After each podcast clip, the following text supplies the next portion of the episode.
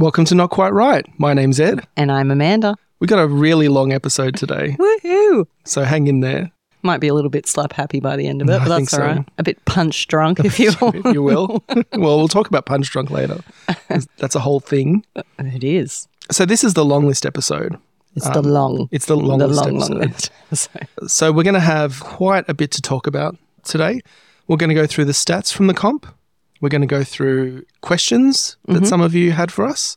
Uh, we'll be shouting out some stories and talking about what we found in the comp, what we liked. The clever ideas that we saw. Mm-hmm. Just bear in mind, though, if we shout you out, that doesn't necessarily mean you made the long list. So we'll be announcing the long list right at the end of the episode. So shout outs, that's just to acknowledge something that we liked. But yeah, stick around till the end or skip ahead if you've got no patience whatsoever.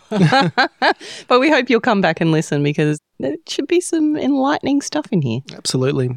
We'll be going a little bit deeper into the anti-prompt and yep. the other two prompts. It should be a really interesting chat because I know a lot of people are still wondering exactly what is this anti-prompt yes. thing. So if you are wondering about that, or even if you're just wondering what how other people handled that, we'll definitely be going through some of the interesting takes on the anti-prompt in this episode. And at the end of the show, we'll be reading the long list and we'll also be reading our two Daredevil stories mm. as well and talking about them. So even if you haven't, if you're not one of the two that submitted that story, there's definitely a lot to learn from listening to our feedback. Absolutely. We'll try not to be too cruel to our poor daredevils. They're quite brave putting themselves out there because it's hard. It's hard to take critique on yeah. something you've worked hard on. So we'll be gentle, but not too gentle. Not too gentle.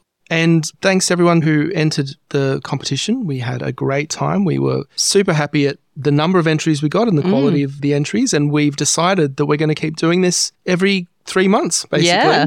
Yep. I'm excited. You know, and all the feedback we've got, it's been so positive. Everybody's having such a great time with the anti-prompt. Even when they hate it, they love it. And so, yeah, we've decided to make this a regular thing and we hope you'll join us when you can along the way. And so by the time this episode goes out, you'll be able to sign up for the next comp, which is going to be running in April. Yep.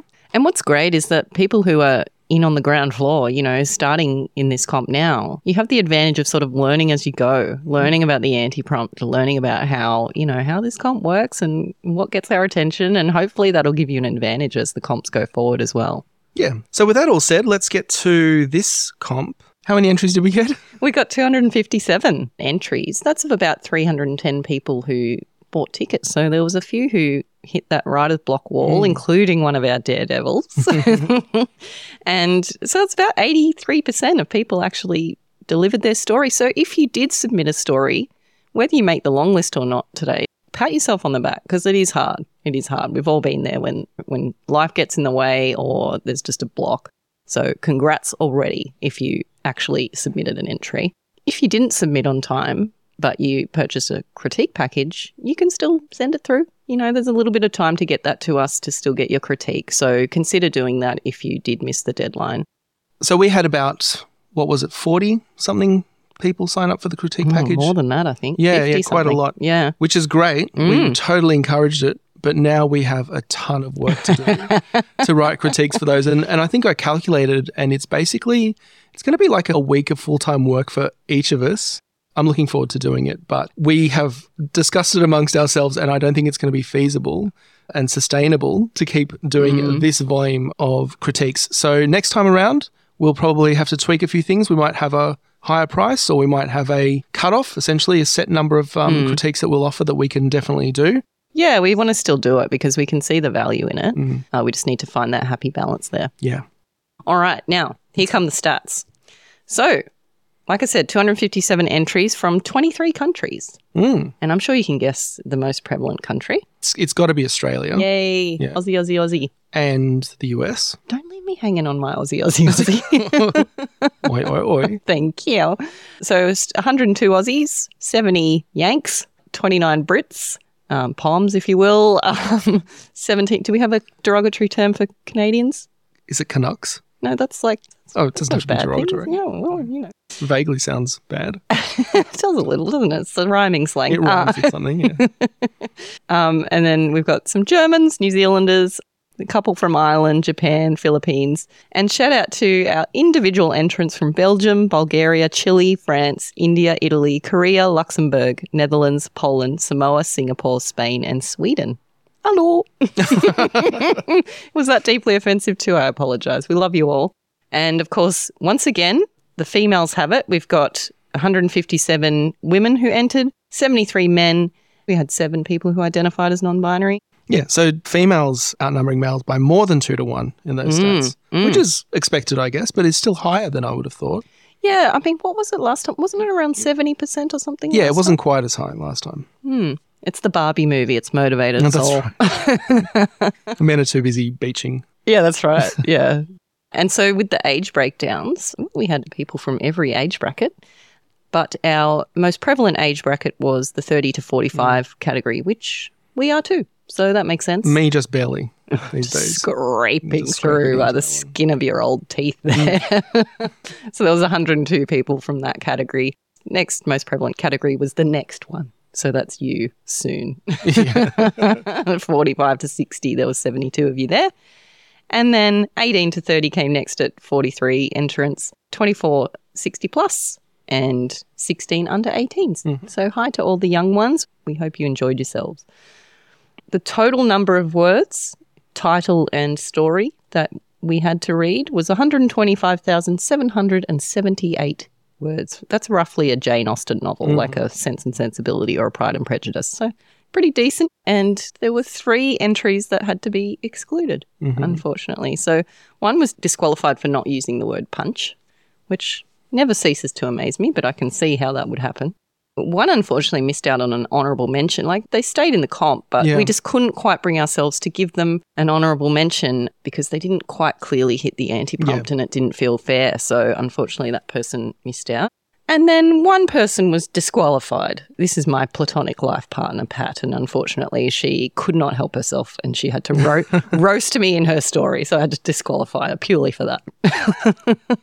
And maybe this is a good time to remind people, let people know, just be careful what you put in that brief explanation field. Yeah, this wasn't in the brief explanation field. This was hardcore roasting me about an incident that happened when we were like thirteen. Very blatantly, I think she ruled herself out of the running pretty quickly on that one. But yes, do be careful. All right, so these are the stats that I really find interesting as a comp entrant myself. So thirty stories were submitted in the last hour of the comp, and two were submitted in, well, an extra two, I should say, was submitted in the last minute, like yeah. dead on midnight, basically. And shout out to the three stories that scraped in over the deadline. We, as we mentioned previously to the entrants, that we would allow the form to remain open. If you're already in the form by midnight, the form stayed open for a few minutes, mm-hmm. and so three people scraped in there. You are playing it pretty fine, though, if you do that. Oh, you're really cutting it fine. And I will say, one of the very, very late entries made the shortlist. Oh, I didn't know that, actually. Mm, so, you know, those extra few seconds might have counted for something. The earliest story we received was within four hours. Mm-hmm. So that's slow compared to last time. And last time, last was like- time it was eleven minutes from memory, which, I mean, you've got to know that it wasn't written for the comp no. or it was ChatGPT. So this earliest story, again, it did not make the long list, mm. this one. The earliest story to make the long list was submitted on the first day within five hours, mm-hmm. so not long l- later. So someone really smashed it out. Well done to type so fast and write so fast and still make the long list. That's pretty impressive. Uh, our shortest entry was just one hundred thirty-nine words. Mm. That was an Enemy's Encouragement by Alexandra Sophia. So that's short and sweet. And the longest title was thirteen words. And that was You Can't Keep a Good Man Down on the Farm in the Cotswolds by Gail Martin. Just quickly to take the opportunity to say, I hope I've gotten everyone's names right because I was cross-referencing our spreadsheet mm. quite a lot. So deepest and sincerest apologies if I get it wrong, but I did do my best. I did try. Now here comes the fun one, and this is the one that you might want to skip ahead through if you've got kids in the car or whatever, but it's our swearing stats. Hooray! So I'll ask you, which word do you think was the most frequently used swear word in this comp? I will say, before I answer that question, I did get the impression that the swearing was toned down a fair bit. It was toned down a little bit. Uh, comp, which was because you made a big point on the on the podcast to say we encourage swearing, so people really let it rip. But this time around, it was much more subdued. I would have to say, fuck. Well done. Yes. So we had fuck, motherfucking, fuckwit, you know, a few different iterations there. There were sixty-four of those. So okay, that's not much. Very few compared that's to last time. Less than half. Yeah. And next, should be easy to guess. Oh, hmm, maybe shit. Yes, yes, it was shit. So shits of all kinds. We had yeah. fifty-seven of those. Three of them were holy. So we've oh. had a few beatifications there. Pope would be proud. Oh, he'd be so proud. He'd be shit proud,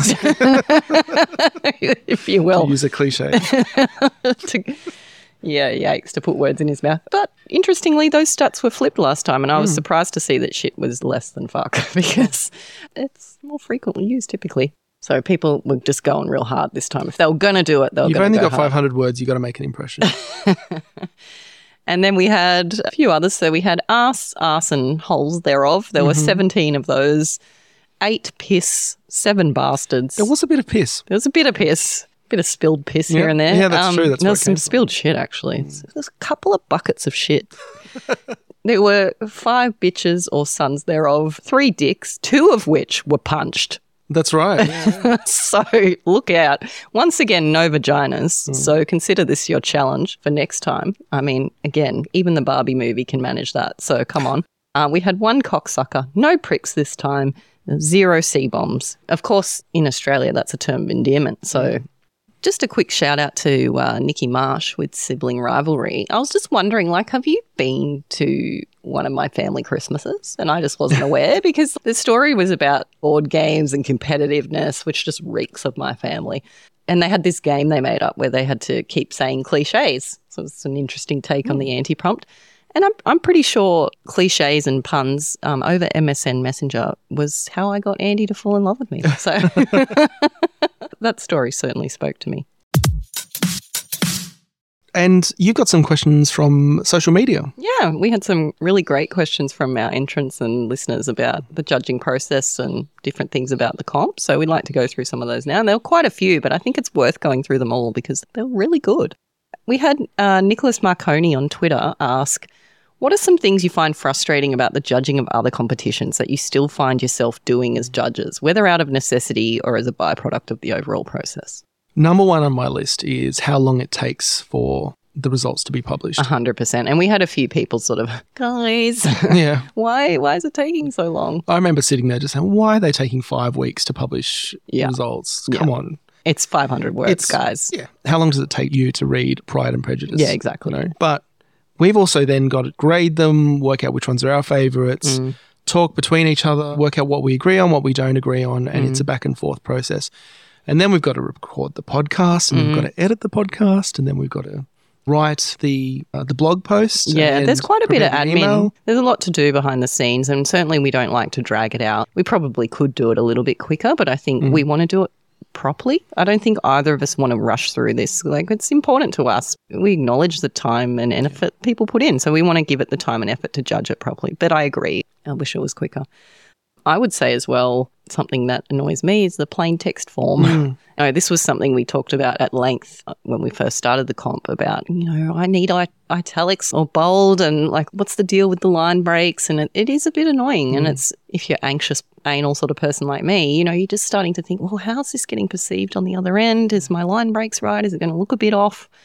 And I know too that some writers use some of those formatting things sort of creatively mm. to lay out their story, which can be useful depending on what you're doing. So I guess that's annoying, and it's something that we do. And again, it's there's a reason. Yeah. So this time around, we had an option to use a rich text form where you can format, but the limitation of the form and the plugin was that it would not count your words. It could mm. only count characters. And we just felt that having that five hundred word cutoff and being sure about how many words you put in was far more important, because counting words can be different depending on which mm. piece of software you're using. Exactly. You want to keep that about it. And you want to make sure that that is accurate and true. It is something that we're just, we're continuing to look at, and maybe there are other options we can do to make that word count part of the submission process as well, with the italics and the formatting too. It's just, well, we'll slowly improve it. Well, we'll think about it. I mean, to be honest, reflecting back on it, I was happy that all the stories were consistently formatted mm. because I think it could become a distraction, and I think in a, the wrong ways. So I think while some people might want to use formatting to create a certain look, mm. more often than not it would cause problems, and you would end up with stories that had funky formatting problems mm. that, that ended up sort of harming them. So I don't think it's such a bad thing that they come out consistent, and at the moment it is what it is. Um, we did allow for people to indicate, if manually indicate, I guess, that they wanted italics or bold, and we honoured that when we're reading the story. So that sort of solves most of the problem. Yeah, and we didn't have any problems with the formatting that came through. I think I saw one comment in the brief explanation field from the story saying, oh, I'm not sure if the formatting mm. went through, like my line breaks are not showing up properly. Mm. But when it came through, it, lo- it all looked it good. Fine. So yeah, but it is a bit confusing and a bit anxiety-provoking on the other yeah. end.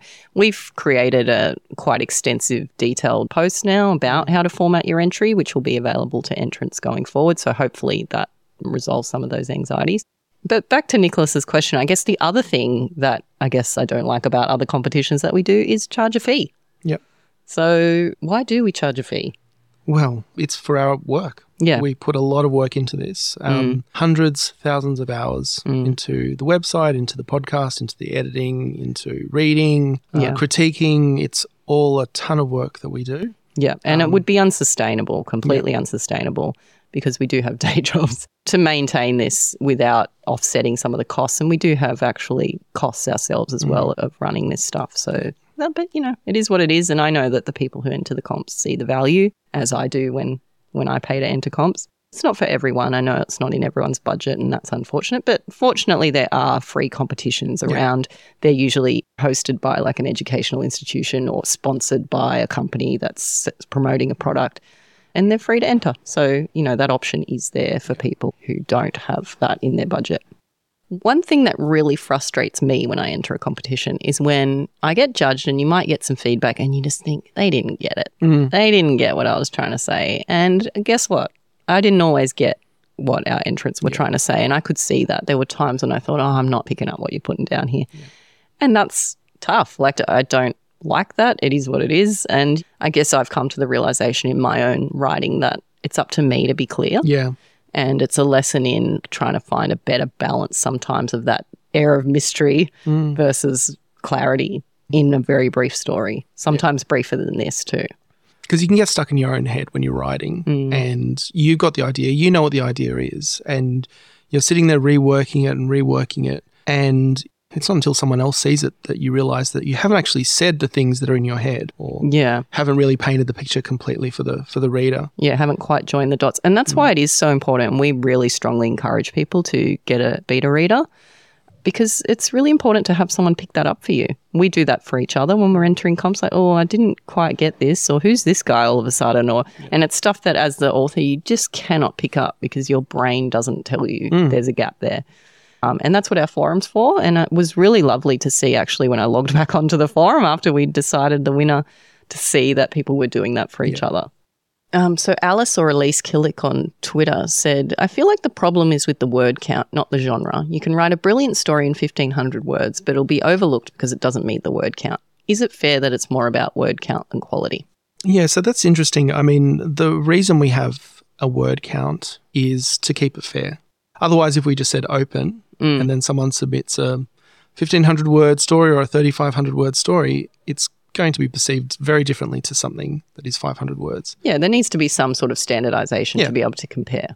But I guess I disagree that it's more about word count. We don't make it about word count. Like, right. It is a flash fiction competition, although, yes, it's probably the strictest rule that we have. Mm.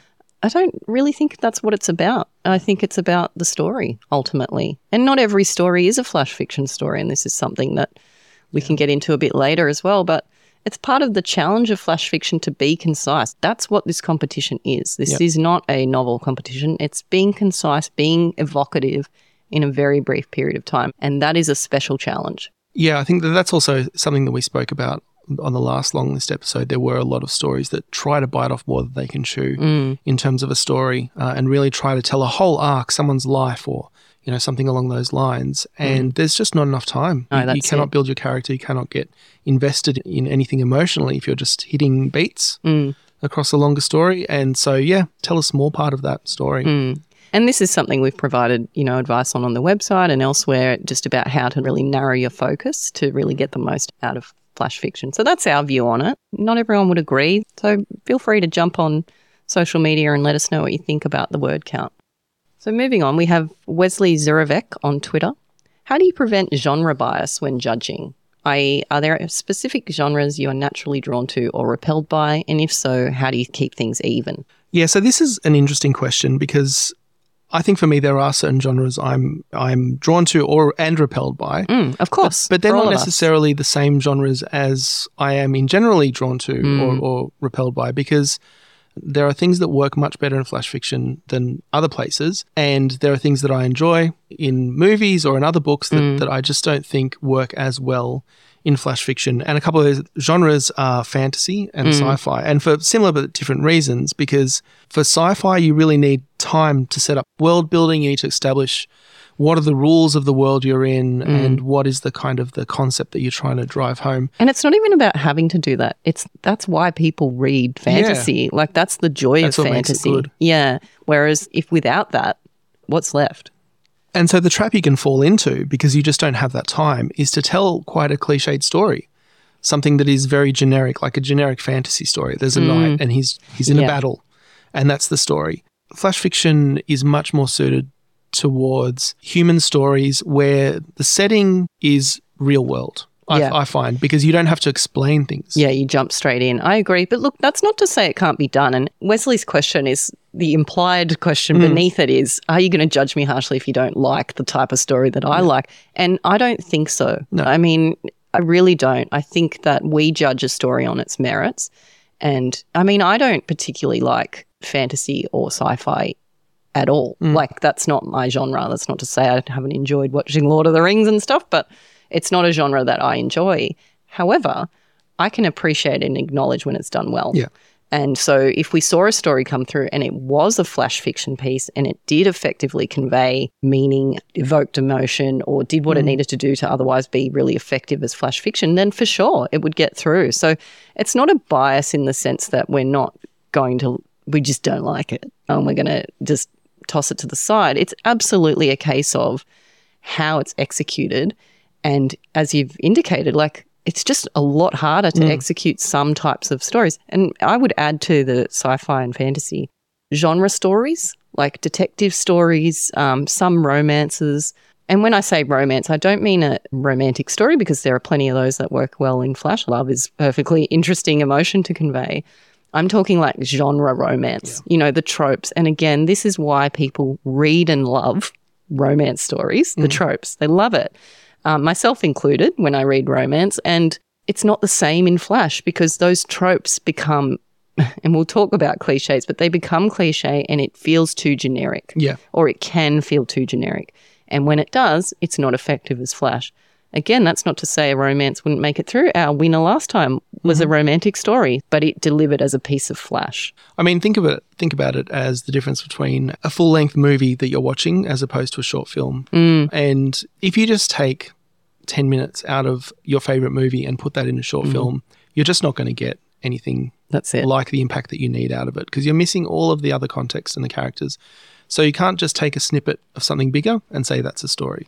You need to really tune it for the format. That's it. And I think important to remember too that it's a competition. So if you're producing something that has a bit of a, like a generic or vanilla sort of flavour to it, like something that's very palatable, like we're all going to go see it at the movies because it's a good movie, but it's not special, mm. well then how are you going to stand out against the competition with something that's just good? Yeah. What we always say is, please write what you want to write. We're not here to, by any means, try and persuade people to write what we think is good, because we are constantly pleasantly surprised by the entries that we get and the way that people are able to sway us into things that we didn't even know we wanted. So if you love writing fantasy, by all means, write your fantasy. Just make sure that you are also delivering an effective piece of flash fiction. That's our challenge to you. Yeah. So next question was from Greg Schmidt on Twitter, whose name I very much remember. Yes, me too. From the last comp. And Greg asked, have you ever had a story that one of you loves but the other just hates? Does a story always need both judges' approval to stay? I, I can't think of any that one of us was dead set on mm. but didn't make the cut. No, not this time. No, it for was sure. always it's always just because we have to draw the line somewhere. Yep. And you know, there's people who's, who are going to be just below the line, and mm. that's always going to happen. It's a different story, I guess, when we go into the short list, because yeah. I think this time around we agreed pretty closely on which six yeah. were going to be in the shortlist. I think there were one or two that I liked more and that you liked more. But we both and, agreed they were close. Like, they weren't close. Sort of way off. Yeah, yeah, that's right. And we discuss, we negotiate the order and, mm. and try to work out where, where things sit. And I think that's one of the good things about having the wildcards that we brought in this mm. year, because that does give us an opportunity. Wildcards are open for us. We can choose them for whatever we like, and there's two, so you know, we can be one each yeah. if we wanted. They're entries that didn't make the shortlist, but we can call them out. So if there is one that I feel really strongly about. And I you, feel really strongly against. That you hate, I yeah. can say, well, no, that's going to be my wildcard entry. So mm. we do have a way around that. But I think we tend to agree, even though we have different tastes, we do tend to agree on at least quality-wise yeah. which stories belong in the top. It's pretty organic, I have to say, pretty organic process for us with the judging, because it's the two of us. At the moment, we have the luxury of being able to judge it in sort of a fluid way. So it's like based on what we get yeah. instead of having a really fixed agenda about what that's going to be, because, you know, we want creativity. So we have to be flexible to reward that when it comes in.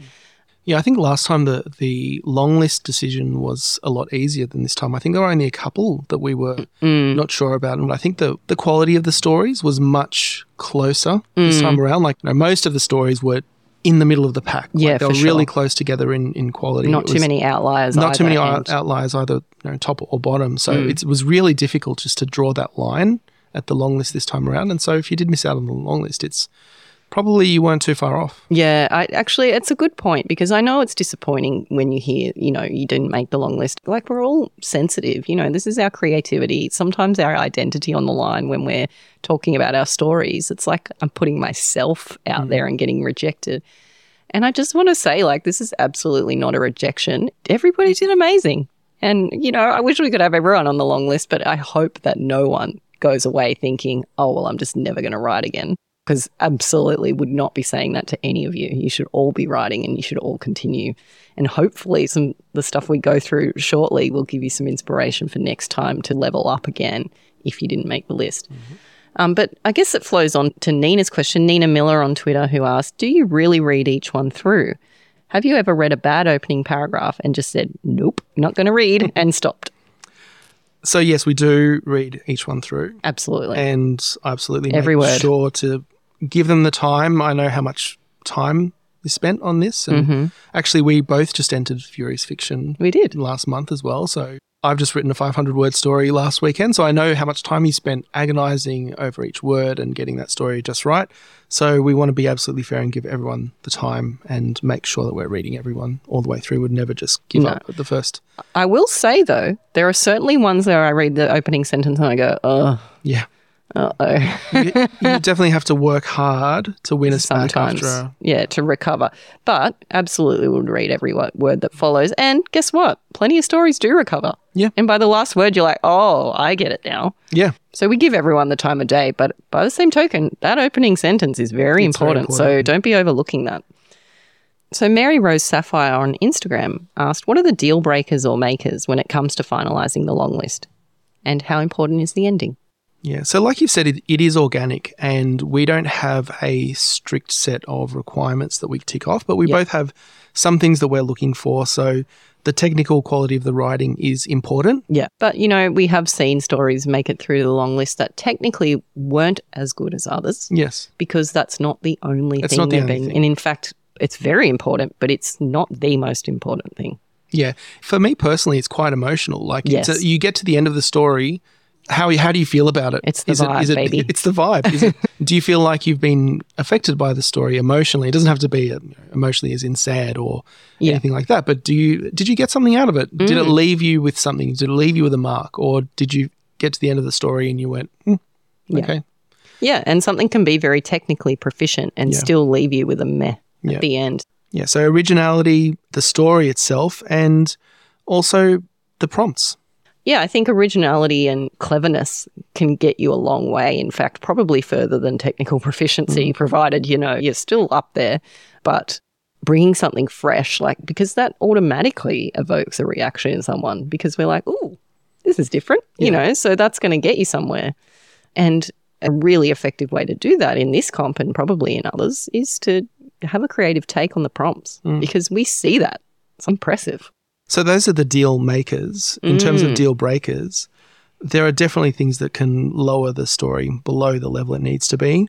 Some of those things are unpolished prose, cliched situations, which I know is Uh-oh. challenging this time in this comp, but often, like, if you just read the story and you know you've read it before or mm. you've seen it before, uh, underdeveloped characters, which is a problem I think with lots of writing, is just that lacking that focus on, on characters. And that's something so, we've gone into detail about yeah. before, and we'll keep hammering it, because I really think if you take anything away from this episode, character. And finally, a poor ending. Yeah. That can really sink the ship. I would much rather a weak beginning than a weak ending. Yeah, for sure. Because it's what we're left with, mm. you know, because that's how we judge it, because we do read every word. It's how it ends. And I know for myself, I find it really hard to end flash fiction without being cliche, because mm. there often is just, you've got to wrap it up so quick. You don't get to do it in a super unique and original way a lot of the time. Uh, and you're not necessarily looking for a twist. So how can you end it and make it feel satisfying? But it, it is important, super important. Um, that probably leads on to the next question, which is from Dean Clory on, on Twitter. And he asked, are there any particular things that instantly endanger an entry, like blatant typos, P O V errors, overuse of exclamations, et cetera? Not instantly, I think. Mm. Again, it is about the vibe, and mm. you get to the end of the story and you can overlook some problems. But often those are deal breakers when you're talking about the shortlist or trying to get mm. to the, the top of the heap. Those are all things that you should that you should look at, at fixing. No, that's it. And just jumping back to the previous question too, it links in. It's something that for me would get you off the long list mm. is if I don't get it. Yeah. If I read it and I read it again and I read it a third time and I go, mm, I don't know what's happening here. Yep. This is a mess. That's a deal breaker for sure. That's something that endangers your story. But like the little stuff, like do you use exclamation? Like we have our own little quirks and preferences, things that piss us off. Like Ed hates ellipses. I love an ellipsis. I'm, I'm not going to mark anyone down for using them. That's valid. Exactly. I just, I just have a problem. But they're loud to you, right? They're I, loud. I have a problem with them when they're overused. Yeah, right. Really. Which I, I'm guilty of. Um, and I like an exclamation mark. I mean, no problems there, but I have a, like a little pet peeve of people describing hair colour and eye colour, yeah. and it's completely stupid, and I do it myself in my own writing, but sometimes that's really loud to me as well. But, I, you know, that's not going to get you off the list. This is not our little ego trip where we just, yeah. no, you mustn't. There's yeah. a right way and a wrong way. Like so Dean went on to ask, uh, how important do you think the first and final paragraphs or sentences are? Yeah, very important. Vital. Yeah. It's not going to make or break your story. But if you can make it the first sentence really good, then it gets your att- yeah. attention. You've like, done a lot of the work in getting us on your side, yes. basically. I'm, I'm into it and I really want to know what happens next, and I'm I'm really hoping this story is going to be great mm. from the outset. Mm-hmm. Yeah. But then if you do that and don't deliver on the final sentence, it can actually be kind of disappointing. Yeah. So, again, I think the final sentence is vitally important. You know, you could get through on a pretty stock standard mm. opening or closing. It's not like you have to wow every time. You can deliver stuff in a pretty straightforward way. It doesn't mm. need to be some like super evocative, crazy like purple prose or anything. Yeah. It just needs to be what it needs to be yeah. in your story, and leave the reader, leave the judges satisfied in the ending. Like, that was good. Or I felt a thing, or I mm. thought it made me think, or so yeah, super important. Uh, so the final part of Dean's question was, how important is the title? For example, a story with a great twist, but the twist is revealed in the title. Oh, that's like the holy grail. I think we probably disagree on this, because I don't think the title is that important at all. Like, I read the title and then I read the story and I don't dwell on the title. I, sometimes I come back to it and go, oh yeah, okay. Yeah. But for me, it's if you've got a great story, I don't care what the title is. Yeah. Okay. Well, to me in Flash, the title is a huge part of your story and you should take it seriously. Mm-hmm. It can be used in many, many different ways. You could really, for example, quickly set up and establish a lot with mm. your title. Like, I already know where we are or when we are or what to expect of this story before it even begins. So I'm already sort of primed before I started reading the story. That's one way to effectively use your title. You don't have to, but it can be done that way. Certainly when you get to the end of the story and the title has gained a new meaning, mm. to me that's deeply satisfying, and it's part of, you know, the one-two punch, if you will, of like the ending of your story and that circularity back to the beginning. If you circle it all the way back to the title, yep. that can feel satisfying. It can tip you over into like a listing. So I think it's worth considering. But probably the number one thing I would say, because it seems to me, looking at our entries, that a lot of people really didn't put a huge amount of thought into their titles. Mm. They just had a functional title, which is fine. But, like, you don't need to deliver a twist every time, but what you do need to do in a comp is have a title that harks immediately back to your story. Like, mm. you don't have to, but that's going to help your chances. If I read the title and go, oh, yeah, I remember that one, like, oh, that's yeah. good right, right, right. because it's part of what, I guess, keeps you in my mind yeah, as I'm true. making my decisions. And, of course, ultimately it's the story that's going to have to deliver. But I do think there's probably a little bit of favoritism that goes into the memorable stories, and part of being memorable is immediately harking back to it just with mm. that title. So I, I don't know if I've convinced you, but... I think that's all true. What it comes down to is this. If you've got a great story and a bad title, it's going to be fine. Yeah. If you've got a great title and a bad story, it's not going to be fine. Yeah. So focus on the story. The title is, if you can get like a little bit extra out of it, you can, mm. but definitely think about the story first. So speaking of titles, I thought it'd be fun to shout out some of the ones that got our attention. And I should point out, once again, this is not the long list. Mm-hmm. These are just shout outs. We just wanted to call out some that we noticed and that sort of got our attention. So I had quite a few. The Tick, Tick, Ticking by Noah Vale. Which must be a nom de plume, right? Pen name. Oh, yeah. Noah Vale. Yeah. I just got that only by reading out loud. Sexy Bits Sold Separately by April Rains. Possibly also a pen name. Well, I don't know. Do they precede May flowers or I don't know. As Far as the Eye Can See by Tess Allen. I quite like that one. It's a cliche. You're sort of already setting up what you're doing there. Sleeping Forever Rest by Stephanie Cantrell. Yeah, just a clever little twist there.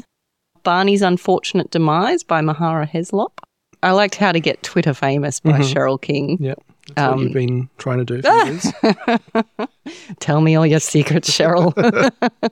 um, I also liked But Bob Really Is yeah, My I Uncle. Like that one too. But, and that's Kathy Prokovnik, whose name I also remember yes. from the last comp. We've got Death or Worms by A A. Long. Mm-hmm. Uh, it's usually death and worms, I think. Well, now you have an option. What are you going to pick? Mm. Choose your fighter. I choose death. Oh, that's such a millennial thing to say. You're a Gen Xer. What are we talking about? Anyway, we've got Guts on the Floor and Other Hazards of Getting Your Head Examined by mm-hmm. Nikki Nance. Um, we've got Placeholder Street by mm-hmm. Michael McGovern, which... I was worried briefly it was a typo. Oh, right. You thought it was just a placeholder that's what I title. do. I give people placeholder names mm. in my stories until I can come up with one. We had Pluck the Day as It Is Ripe mm-hmm. by Samantha Ryan, who's actually one of our daredevils, so we'll be reading that one later, which is good fun. But that one actually taught me something. So I didn't know that Pluck the Day as It Is Ripe is like the more literal translation of Carpe Diem.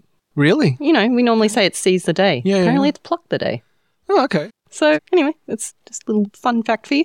Um, I'm assuming it's a fact.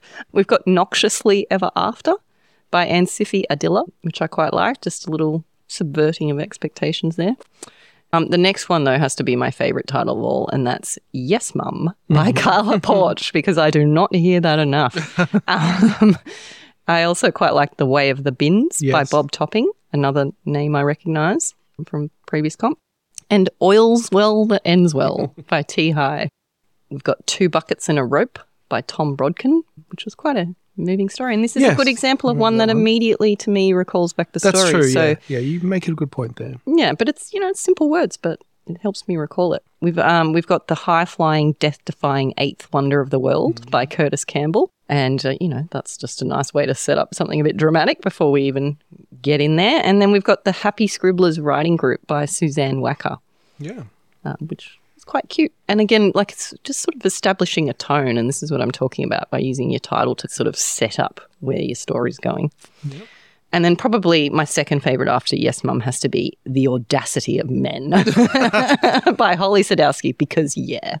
Yeah, I was going to say, like, if you want to get Amanda's attention, just call your story Fuck Men. And she'll be like, yes, winner. We got the winner right here.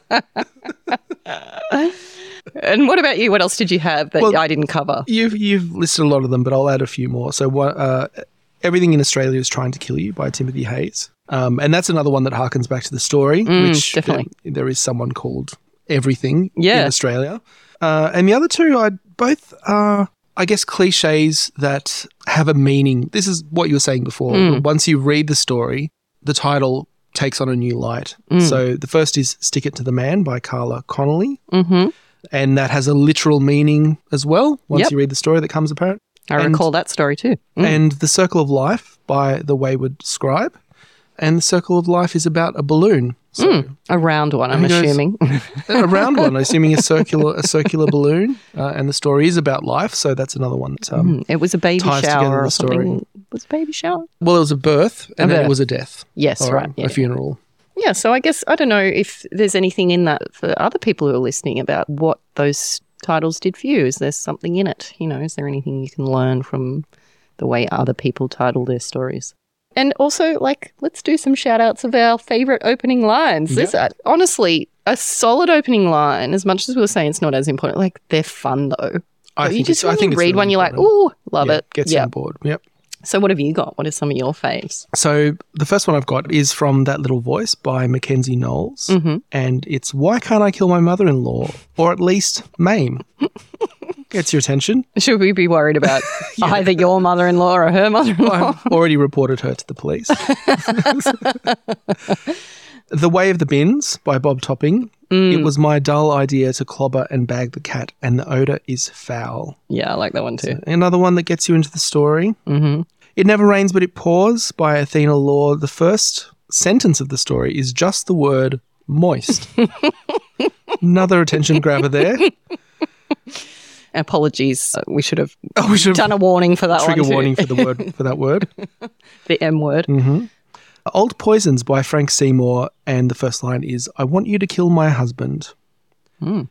If by Jonathan Robertson, you can tell a lot about someone by how they pee their pants. What can you tell exactly? Well, that's what I yeah. want to know, Jonathan. Like- and how many ways are there that you can possibly pee your pants? Number one, laughing over a story Sorry. opening. You know what? I like the way you pee your pants. Makes me feel all warm and fuzzy. Probably makes you feel warmer. Uh, and the last one on my list is Dependable by R C Barajas. Mm-hmm. Um, and I'm not going to read the whole sentence because the entire story is one oh, single yes, that's sentence. Oh, yes, that's the one. Wasn't it like four hundred fifty-seven words? Something. It was, it was close to five hundred. The, and it begins with the old Plymouth bumps like a tractor over a furrowed field, and it goes on with another four hundred and something words. Yeah. But definitely uh, worth mentioning mm. that story. A brave entry. And, a brave entry. You know, big props for that. Uh, so I'm just going to shout out one that immediately got my attention. And again, we don't know who's writing these stories until mm-hmm. after we've yep. made our final call. Although this one, as I previously mentioned, did have to get disqualified for being like my platonic life partner. So Patrocian Empire with Jim Baru, story Jim Baru. The opening sentence, is it wrong to call my kid a turd? Just saying turd is like a pressure ra- valve releasing. Turd ass turd. I also liked the Harriet Calico or Cat Got Your Tongue by Sam James. Which there, is a good title as well. It is, yeah, evocative title. There is a cat covered in baked beans on the floor of the office. Mm-hmm. Immediately, mm-hmm. like, why? I want to know. Why is the cat covered in baked beans? Um, we've got Gift Horse by Morgan McIntyre. We barely stepped inside the art gallery of South Australia when I realised that my husband was trying to divorce mm-hmm. me. Like, ouch. I also quite like The Trial of Ginny McBride, and I have to just confess now that I have a little bit of a, a racism issue against Americans because he stole my brother from me because he lives there and his family. Um, so this one made me laugh. Um, so The Trial of Ginny McBride by Malcolm Todd. He was loud and drunk and American. None of these would have endeared him to Ginny at the best of times. So maybe I'm just like, I don't know, projecting. So I also quite like the opening line of Bless This Mess by Chad Frame, which was, dawn breaks like a dropped jar of marmalade over night's black marble counter. Yes. Just a real vivid picture yeah. there without being purple prose. Quite a beautiful image. And we have a bit of a running joke between me and Ed about yes. poorly described sunrises and sunsets and things. So uh, you did well. You done good. Yeah, that was that was a good one. Uh, sometimes there's a tendency to over-describe things in, in stories that don't need to be described. Yeah. That's, that's we'll get on that high horse yeah, another time. Yeah, another time. So I also quite liked From the Amber Project by Joanna A. Amber was not your average girl. She was so much worse. that's that's it's a good example of one that just immediately subverts your expectations. So that's a really actually quite a great way to start a story. Mm. If you're not sure where to start, just immediately subverting expectations like that is a great one. depending on the tone you're trying to go for. We've got Stick It to the Man by Carla Connolly. If he knew he would be revolting against capitalism and tearing down the global economy that day, he might have worn a different shirt. Same thing, subverting expectations there. So let's talk about the prompts, because mm. that's what we're here for. I just wanted to begin this prompt discussion by giving a shout out to A Love at First Sight by Jade and Christopher, who managed to hit all three prompts in a single sentence. And so I'm going to read that one out. I flatten the shirt and tuck it into my khaki pants, pulling out the wrinkles and hiding the small stain where I spilled the punch, killing two birds with one stone. Or three birds three with one birds, stone. Exactly, yeah, that's quite good. So we've got uh, the word punch, we've got the spilling something, and we've got the anti-prompt mm. of, of the cliche killing two birds with one stone. So well done with that, Jaden. With that out of the way, you can just tell the story. Yeah. You don't have to worry about yeah. it. Or you just, that's your precursor to whatever you want it mm. to be next. So let's start with the punch prompt. And uh, I wanted to begin by calling out Who Did What to the Punch by Lily Finch. And, you know, Lily went hard on the punch prompt, and this is an example from the story. Midge was so glad nobody pushed on to discover who'd punchy punched the punch. Otherwise, she'd have been guilty as charged. Nobody was happier than Midge. She was pleased as punch. I'm actually surprised we didn't get more pleased as punch, because that is a cliche and a punch. Mm. Well, this particular story by Lily Finch had twenty-two instances of the word punch in a whole different range of formats, which is nearly five percent of the word count of the story. So that is bold. That That's is bold. a bold move. Well done. I like to see someone challenge themselves. Mm. That's good. I would say, though, it sometimes comes at, at the expense of the story, so you've got to yeah. be careful with that. Like, absolutely, go nuts, have fun. But bear in mind, you've still got to be telling a really effective mm-hmm. story. So yeah. that's important to remember if you're going to be going hard on any of the prompts. So last word we used, last comp was right, and this time around was punch. Mm-hmm. And there were much fewer different variations on punch than there were on Which, right. Which, of course, because R I T E can fit into a lot more yeah, words exactly. than punch can. So that was to be expected. But nevertheless, we had some real creativity with the use of punch. By far and away, the most common use of punch was like a physical yeah. punch, like a hit of some kind. And I did go out on Twitter, actually, and ask our followers to guess which was the most punched part mm-hmm. of the body.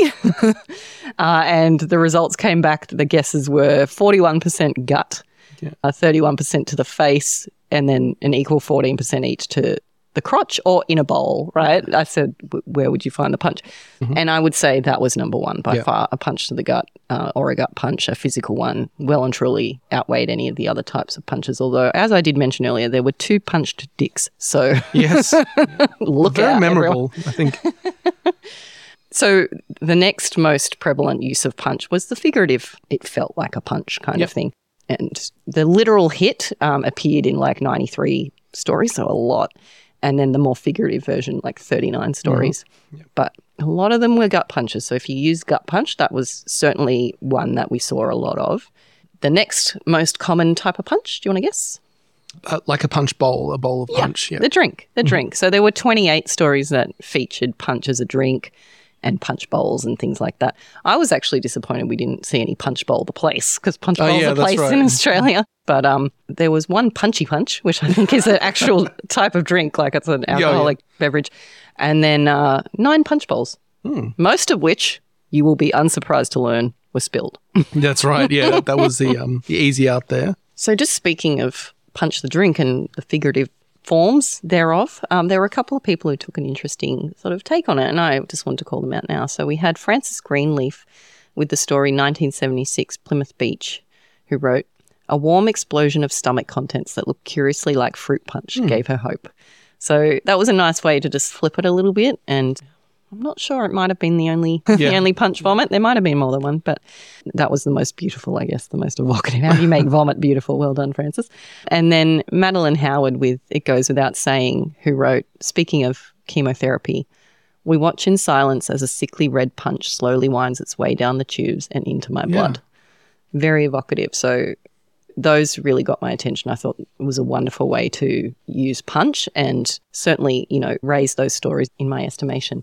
Okay, next one I've got here is punchline. I was actually expecting to see a lot more mm. punchlines. We had eleven stories that used punchline, and I was, I guess, hoping to see punchlines. I love a bit of comedy, so that was great. And then the next one was punch drunk. Uh, yes. eleven stories that used it and one that sort of used it.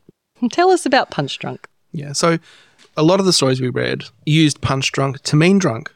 Yeah. And it doesn't mean drunk. No, it doesn't. No, it means that you've been punched so much that it's as though you're drunk. Often it was just a throwaway line, like this person was acting punch drunk. And some of them were used correctly. By no means was it every story, no. But it was clear to me that quite a few people misunderstood the term punch drunk. It's the Tweety Bird thing, right? Yeah, the Tweety exactly. Bird's going around your head or the stars or whatever.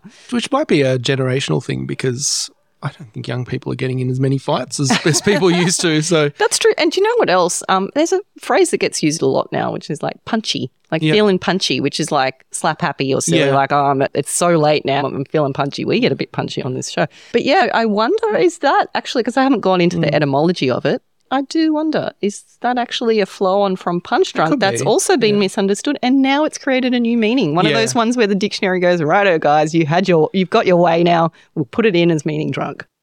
We had quite a few references to Punch and Judy and they were used in different forms. So we had about overall probably about ten stories that referred to Punch and Judy or just to Punch the Puppet, Punchinello, which, you know, I was also expecting to see, so yeah. not really surprised there. Funnily enough, we got at least one Punch and Judy story last time around when I know, there wasn't even funny. the front, the I rules. know. Yeah. Um, I remember that one very well because I think we did a critique yes. on that one. So, yeah. Now, I just wanted to call out too, there were quite a few, as you indicated earlier, cliche phrases that use punch. There's several. So, we saw a lot of those too. The most common one we saw was proud or pleased as punch. Mm-hmm. And just another little fun fact for everybody, punch should be capitalised there because we're talking about Punch the Puppet again. Oh, is that right? Yeah. So, um, if you're pleased, it's like he basically kills everyone and he's yeah. pretty happy with himself. So, that's what okay, it is to be proud or pleased as punch, which again, if we're talking about um, accurate usages of it, it should imply a bit of a sort of sinister yeah, like right. I, I shouldn't be proud as punch about my daughter's school achievements. Yeah. You know what I mean? Yeah. You've got to, it's sort of like a self-satisfied like, uh, yeah, yeah, I'm pretty good, that kind of thing.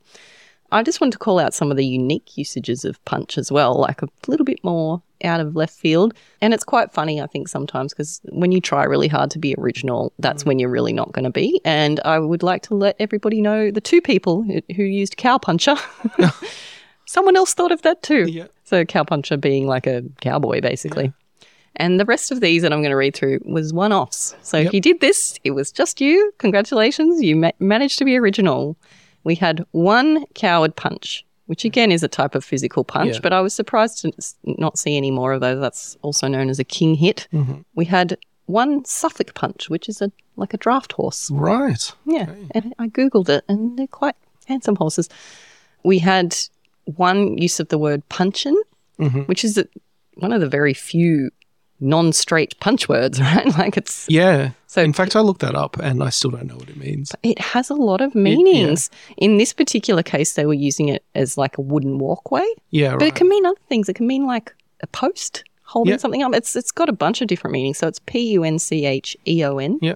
Quite a versatile word that we never hear. Yeah. Or I never hear. We had one punch party, which I didn't even know was a thing. One that stood out to me, which I... It's not a pleasant thing, but I quite liked it as a use of punch, was punch biopsy. Yes. So, that felt a bit different and clever. I was surprised to only see one punch buggy.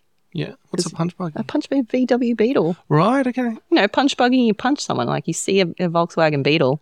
Punch buggy. This is a cultural thing I'm not familiar with. Oh, okay. I'm going to have to make you familiar with it. And we had one pinch and a punch. Mm-hmm. Oh, yeah. Like pinch and a punch for the first of the month. Another one, this one I just found really evocative was tin-punched votive. Mm-hmm. So, a little tin yes. candle holder with holes punched in it. And one, I, I know you, you like this one, punch a cone. Oh, yeah, just, just one. Just the just one. Just one. Really, really holding back. So, well done if you had one of those unique takes. But mm-hmm. look, you don't have to be the only one to do it as no. long as you do it well. And there were plenty of people who did it well. So, well done. All right, so then let's talk about the next prompt, spilling something. Mm. So, that was an action that had to occur in the story, that yep. something's being spilled. But, yeah, we didn't require people to say the word spill. No, no, no. As long as it was evident that something was being spilled. Yeah. I think one of the things we want to achieve with the action prompt is to try and spark maybe some conflict in the story. Mm. The first time around we had crossing a line mm. and now we have spilling something. Mm. So, there's a trigger that you have to have some sort of conflict. Potentially. In your story. Potentially. I mean, you can always interpret that how you like. Mm. But it can still be metaphorical. Like you For can sure. spill the beans or mm. spill the tea, as they say these days. It's the kids, these, kids days. these days. Say. For sure. Well, would you like to hear some of the ways Absolutely. in which things were spilled? So again, I went on Twitter just for funsies. It's called X now, by the way. I will continue using its dead name until I die. So I did a little poll uh, to ask, which do you think was the most spilled liquid in the Not Quite Right prize this time? Because there were things other than liquids that spilled, but which? What do you think? What was well, I, I well, don't I, I mean, haven't seen these stats. Read them. I've read them, but um, I would say it has to be punch, right? Has to be. Or blood. Okay. So, well, the options I gave were blood, milk, punch, and tea. So, oh, my God, milk. So, we had the guesses on Twitter were that uh, forty-eight percent of people thought that blood would be the mm. most spilled thing, which is fair enough given that everyone's punching each other. twenty-two percent said milk, nineteen percent said punch would be the most spilled, and eleven percent said tea. I would have said milk. Yeah, for sure. Yeah. It was milk, easily. So, twenty-three instances of milk, including one milk punch specifically, that were spilled uh, either figuratively or literally, and almost always literally. So, that was quite a lot. But blood came in a very close second yeah, there was again. Quite a lot of blood. Yeah, so t- twenty-one instances of blood being spilled, so pretty close mm-hmm. there. Some stories were probably both. And then number three, punch. And again, not far behind, twenty stories, in- again, including that milk punch that was spilled. Lots of broken punch bowls and yeah. disasters afoot. So great, because that's conflict, right? Mm. The most spilled object uh, was beans. To be expected when we've got the anti-prompt of cliches, because yeah, of, of course it's a cliche phrase to spill the beans, and I know for sure that's where people were mm. going with that one. And just some other bodily fluids that were spilled. If you'd like to go down that path, we had nine tears yep. were spilled, eight guts, yep. spill your guts, one urine yep. or piss was spilled. Yikes. You um, tell a lot about someone by the way they spill their piss. Apparently. Two lots of vomit was spilled, yep. two buckets of shit. Oh. So to the two separate In individual two authors who spilled buckets of shit, memorably, fantastic. Uh, and Maybe then, we should put those people in contact with each other. I don't know. That could get very ugly very quickly. Um, and then one in a sort of more evocative use of the word spill, sweat and pheromones mm. were spilled. We had uh, a couple I'll call out for being just a bit more esoteric and unique takes on spilling. We had a story in which the pretending was spilled. Mm-hmm. We had a story in which her whole world was spilled, yeah. and her whole world happened to be her teenage child. We had thoughts and ideas, memories, sounds, talents all being spilled. We also had a bunch of emotions being spilled, so disgust, calmness, hatred, happiness, laughter. There was one leadership spill. Um, I don't know if they're Australian because over here we have yeah. more than one leadership spill going at any any one given time. And then um, some random objects that were spilled. A bird. A bird was spilled. Mm. Knockers. Someone had her knockers spilling out of her shirt. Oh, right, okay. I don't know if you remember that story, but mm. I remember it well. That was a shock value story. That was quite entertaining. We had several rape kits. Yeah, that, I remember those too. Yeah, maybe two or three rape kits. Yeah. But um, well done. Yeah. Lots of different types of spills. A lot of, of different ways you can spill something, and they're all equally valid. I think we're not sticklers for doing things one way or another way. We love to see the creativity. Yeah, for sure. And it turns out there's more than one way to spill a cat. There, there sure is. But you know, one thing I didn't see spilled, and listeners of the podcast should know that this is the way into Amanda's heart, is solo. No one spilled any solo.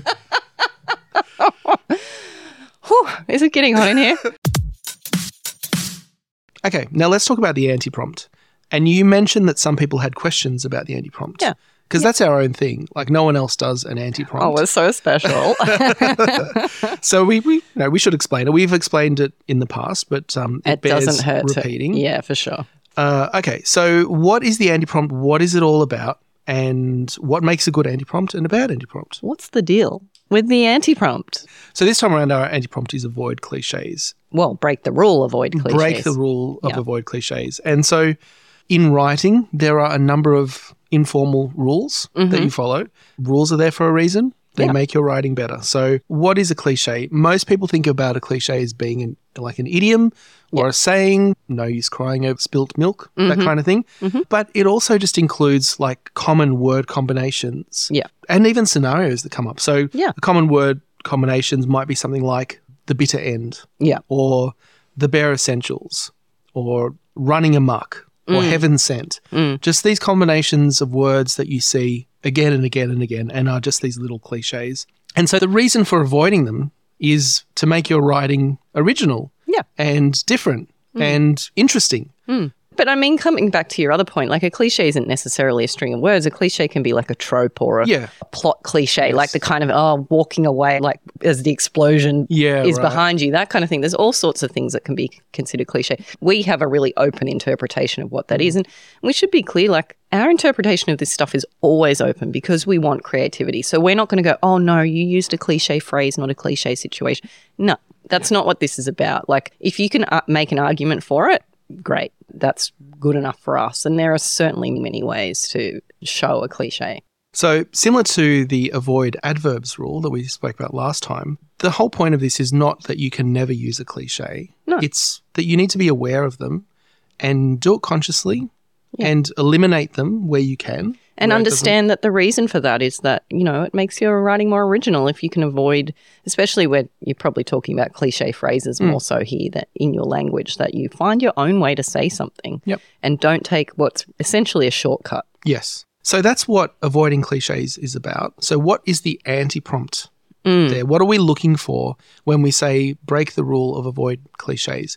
And what we're not looking for is just fill your story with as many cliches as you can possibly come up with. Yeah, this is meant to be, you've said it before, a challenge, not a license. And I know some people took it that way. And this is not to say that if you used a lot of cliches, your story was yep. bad. That's one way. It is a way of interpreting that anti-prompt. And there were people who did that and did it well. And yep. same with the adverbs, who went hard and did it, but did it with a reason, right? Like d- did it with a goal in mind for their story. And I think there were probably people in this round who didn't really have that goal in mind. Mm. And so it just came off as what we're trying to avoid, which is that type of shortcut writing where you're being unoriginal, as opposed to like, I've taken this and really run with it and gone hard and challenged myself and still made a compelling story despite breaking the rule. And I think your thought process as a writer should be something along the lines of, well, how can I break the rule of avoiding cliches? How can I embrace a cliche in one form or another mm. while still making sure that my story is original and mm. is compelling? Well, I guess the point is, if the rule is there to say avoid cliches because they can make your writing generic, mm. then you need to break that rule while not having generic writing. Like you still got to achieve that objective, right? Yep. Or unless you've got some super creative take where that's part of it. But you've still got to have original writing that breaks the rule. So it's tricky, can be tricky. But it certainly was done very well by some people. So we'll get into some of the examples shortly. All right. So, but before we get into the examples, there were some questions that people had on social media yeah. around the anti-prompt. So maybe we can look at those questions and see if it sheds a little bit more light on what we're looking for. Sure. So we had Christoph Mikes Liu on Twitter who asked, how do you decide whether the anti-prompt was met and met successfully? And do you ever disagree about how an anti-prompt was interpreted? So how do you decide yeah. if it was met or not? Yeah. So as we've said, we're very open yeah. and lenient on all of these prompts.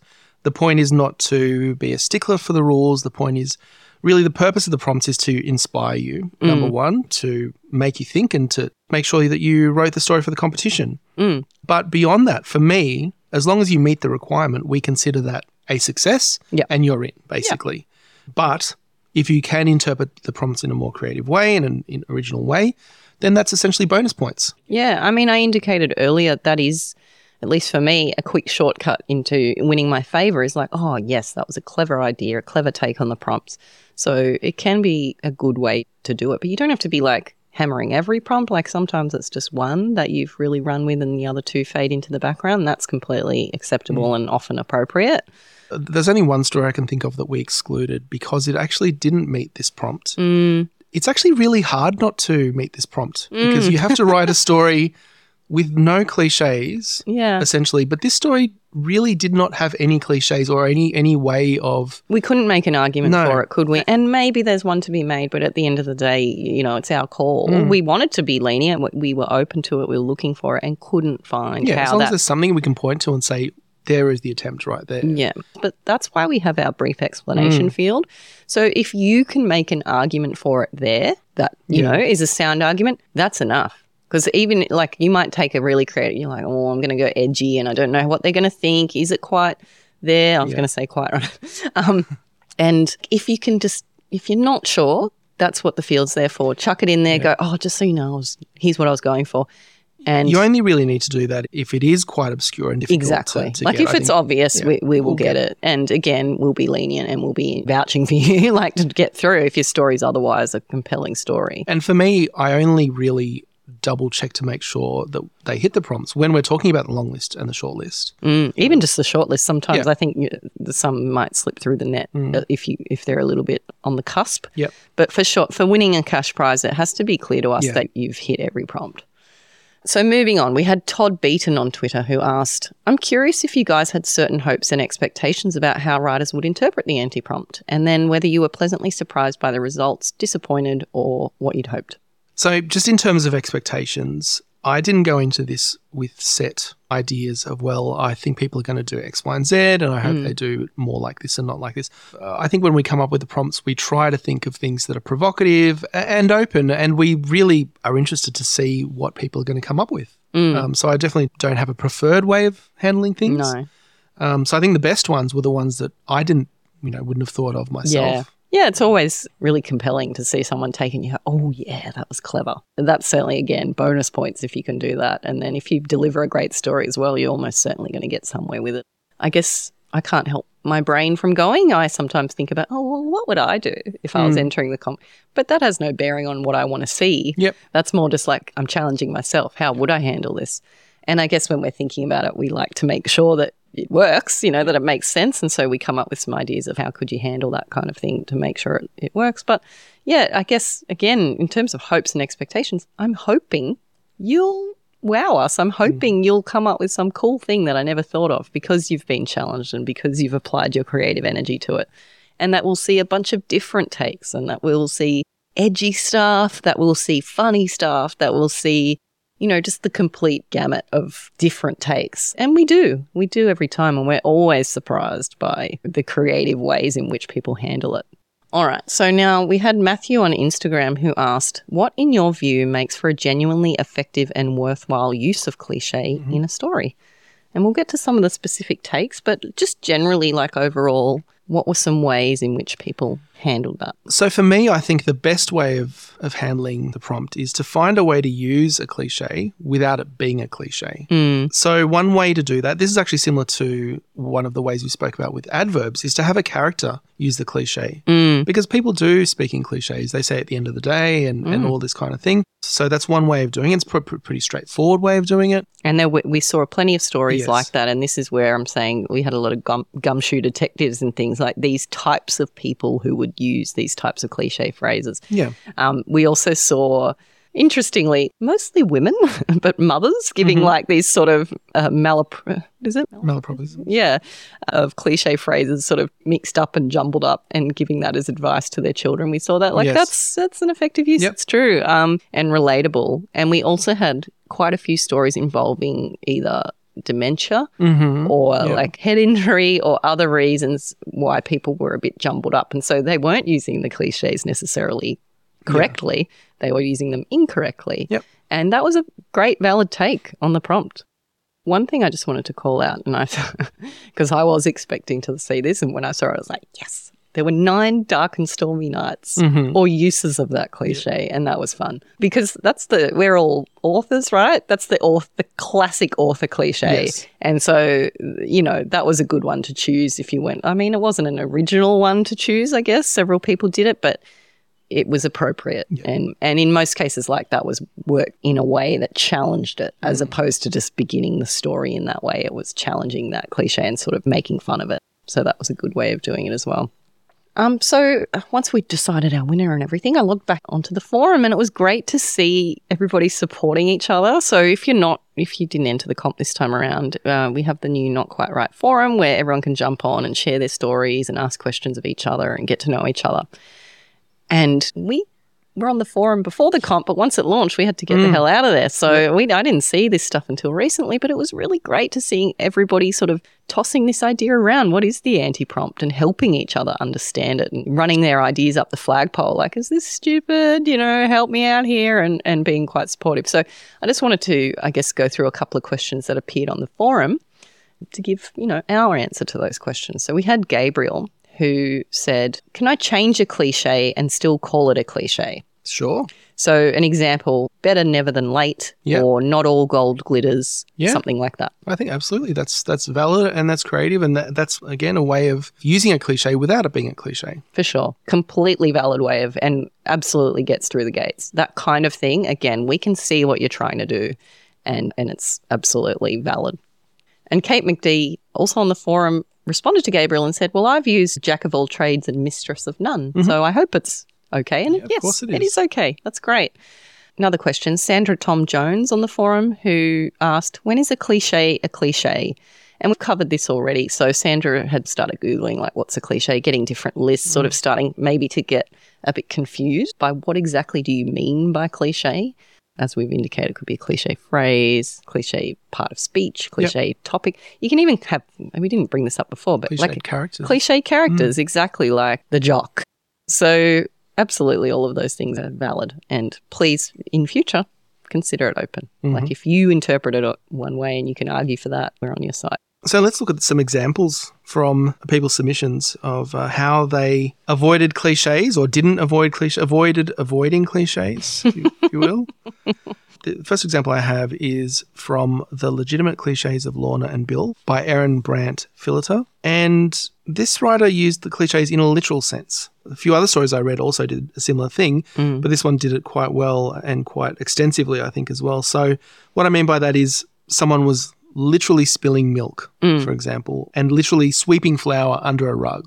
And so it's a bunch of cliches. Again, this is using cliches, but they're not cliches, mm. because just sweeping something under a rug literally is not a cliche. Mm. Very clever. Another one was Rebel Rebel by mm-hmm. Ella McAuliffe. Yeah, I remember and that one. And she had a character called Cleo Shea. Or yeah. cliche. And, and the story was all about being told to avoid yes. cliche because yes. she's a bully or she's weird. Yeah, or yes. whatever it was. So it fed into the plot as well, that the whole idea of avoiding cliches. So that was clever. Yeah, yeah, absolutely. And speaking of character names, we also had nineteen seventy-six Plymouth Beach by Frances Greenleaf, who had a character who was given the nickname because they used cliches mm-hmm. in their dialogue a lot, Cliche Guevara, yep, yep. which got a laugh out of me. That was quite clever. So then there was The Attraction by Philippa Freegard. And what I really liked about Philippa's story was that she linked cliches to fairground rides. Mm. So again, we sort of had a literal take on the cliches where we had, like, on a carousel, someone getting off their yeah. high horse, for example, giving up the ghost train, and a character called Storm who was riding the teacups. Yeah. And I really thought that was quite a cute and clever way to do it too. So that, that gave me a smile. Yeah. So a good example of finding a way where cliches really fit and feel appropriate was The forty-third Tuesday by Tanya Edlington. Mm-hmm. So Tanya used cliches like as meaningless platitudes, like when you're coming out of a relationship, and anybody who's, you know, come out of a relationship has probably had that experience, like, oh, there's plenty more fish in the sea. Yeah. And, you know, I'm not sure if that's one that was specifically used in that story, but just the idea that that's when you get to hear this shit and it's just washing over you and you're like, this is bullshit. That feeling, I mm. guess, evoking that, that was an effective way to use them that really felt real to me and relatable. Another one, and this is a fun one, was Dirty Talk by Sky Joyner, because another situation in which people might use cliche phrases is, you know, dirty talk, and that's what happened in this story. So finding a natural fit mm. for the cliches was clever. There was The Piss Up by Patricia Fitzgerald, in which they couldn't organise a piss up in a brewery, literally. Um, so, you know, taking a cliche and turning that into your plot. Another one where the cliches were taken literally was Death or Worms by A A Long, uh, who used the cliches as plot beats. So, again, these things were actually happening, but it was done in a way that wasn't quite so in your face. So I think someone was taking the bait, for example, mm-hmm. but they were it was actually talking about bait. They were going fishing and yep. it just got woven in yep. as opposed to being like, oh, they took the bait. Um, and I thought that was quite clever too. Another one that took it really literally and took it to the nth degree, and I do like to see people really leaning into things and challenging themselves, was Every Fibre by Christy Hartman. Mm-hmm. So Christy really used the phrase like, I love you with every fibre of my being, and then went with it. Right? Yeah. So we're t- we're talking about different types of fibres, yes. different fabrics to describe a relationship from beginning to end. So there were different colours and like using the texture of the fibres to mm. compare against what it feels like in a relationship. So we had itchy coils of green wool grate at my cheeks when you hold her hand. So that's jealousy coming through in, in the itchy coils of green wool. But the more I pull, the deeper they cut into my skin. So I guess taking that cliche and then like really going beyond what is now cliche into something completely original now, because you've gone to the extreme, is another really great way to do it. Yeah. If you can pull it off. And that's a great concept. And it's one that if you think of, you basically, you've got your story. Yeah. Like, it's written itself. Yeah. You just have to find the great metaphors that you want to run with. So you mentioned earlier there were a few stories that used things like dementia or memory loss mm. um, or other conditions essentially to have usually mothers getting phrases mixed up. Mm. So one of those was Memory Lane by Shannon Mackey. One of the phrases that she used was um, someone was about to sing on stage and her mother says, break an egg instead of break a leg. And specifically that mother had English as a second yes. language, and so it's playing on that and using that character to expose the anti-prompt, I guess. But I guess there's this range of people who, who are finding natural ways to incorporate cliches somehow. There's people who are subverting the cliches yeah. either by changing them or somehow using it as a setup for like a joke or a play on words kind of thing. And then there's the people who took it super literally. And, mm. But another kind of one that I just saw once, one example I, I believe, was Revenge is a Dish Best Served Cold by Anna Fulger, who used cliches as spells. Mm-hmm. So it was a dark and stormy night was a spell that made a storm begin. Yeah.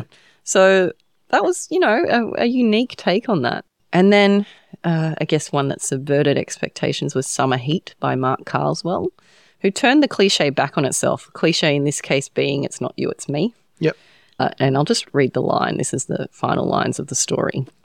Ben, she says, as she puts her sunglasses on, listen carefully. It's not you, it's me. He snorts, his mouth contorts in contempt. You may laugh, Ben, but it's not a cliche. I'm putting myself first, for once. Novel, isn't it? And I just, that last line, novel, isn't yeah. it? It made me think differently. Like, and I think it really packaged it up nicely to show how Mark was subverting that cliche. Hmm. So those, those are the examples. Those are the things that I guess stood out to us as the more creative takes on the anti-prompt. There's a lot of different ways to do it, and I'm sure there's just as many, if not more, again, different yeah. ways to do it. And I hope to see more unique and creative takes the next time around. But look, again, like we don't want the creative take to like overpower the yeah. story either. And and maybe some of these did that. Maybe some of these were all about the clever idea and less about the story. And ultimately, if you like, you might get far with that, but if you want to win, yeah. it has to be a good story. So if you can't find a way to tell a good story, then you're in trouble. Yeah. So in that case, simplify by all means and dial it back. So now that we've spoken about the prompts, we've talked about what we like and what we don't like, let's actually dig into some examples. Mm. So there were two people who signed up for the Daredevil option, and that means that we read your story out live, mm. so to speak, on the podcast. And critique it live. And the two stories we have are The Star-Crossed Lovers of Living Dead Girls by M. Lee Gray and Pluck the Day as It Is Ripe by Samantha Ryan. Let's read those stories out and talk about what we think. I'm excited. So I hope, Samantha and M, that you are ready for this. Yeah. You know, make sure you're in a, in a frame of mind to be challenged on the things that may help to improve your stories. And thanks for putting yourselves out there, because in doing this, in critiquing your story, which not everybody would be brave enough to do, you're allowing other people to gain some insight into things that might help them too. So yeah. thank you. So who, who are we going to start with? Who's our first victim? Well, let's just take them in order, which is a random order. The Star-Crossed Lovers of Living Dead Girls by M. Lee Gray.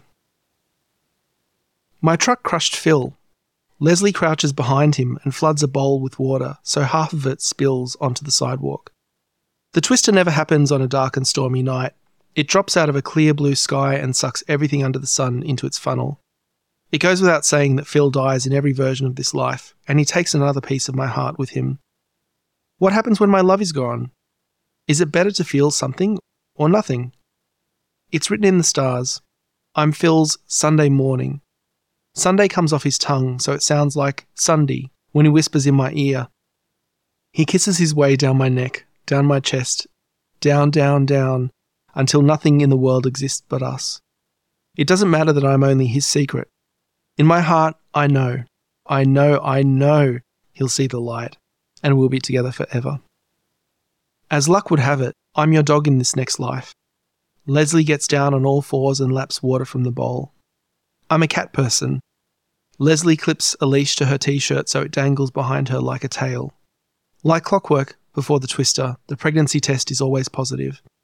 Phil always hopes for a boy, then a girl, then... There's always another then. He wonders if the baby is his at all. Does he even know what type of girl I am in the first place? I'm ruining his life. Don't I know he's married? At this point, he's already got one foot in the grave. I love him and hate him all the same time, but there's nothing I can do. Destiny is out of my hands. Don't reinvent the wheel. Just name me Spot. Tufts of fur sprout from Leslie's t-shirt. We're back to square one. Phil won't remember me. He'll stand up and walk off into his next life. I'll cry like a baby until one day, it happens just like that, I'll miss him. I'll want him, need him. Day in, day out, I'll search for him. And when I find him, well, I know what happens next. On all fours, Leslie starts digging. She's scooping handfuls of dirt until she's so deep in the hole I can't see her anymore. Beggars can't be choosers. It's better than nothing. Leslie scrambles back out of the hole, curls at my feet, and gnaws on the end of a femur. Second place for another lifetime is a punch in the gut. Can Phil change? Will he change? I'm at my wit's end. Forgive and forget? Not again.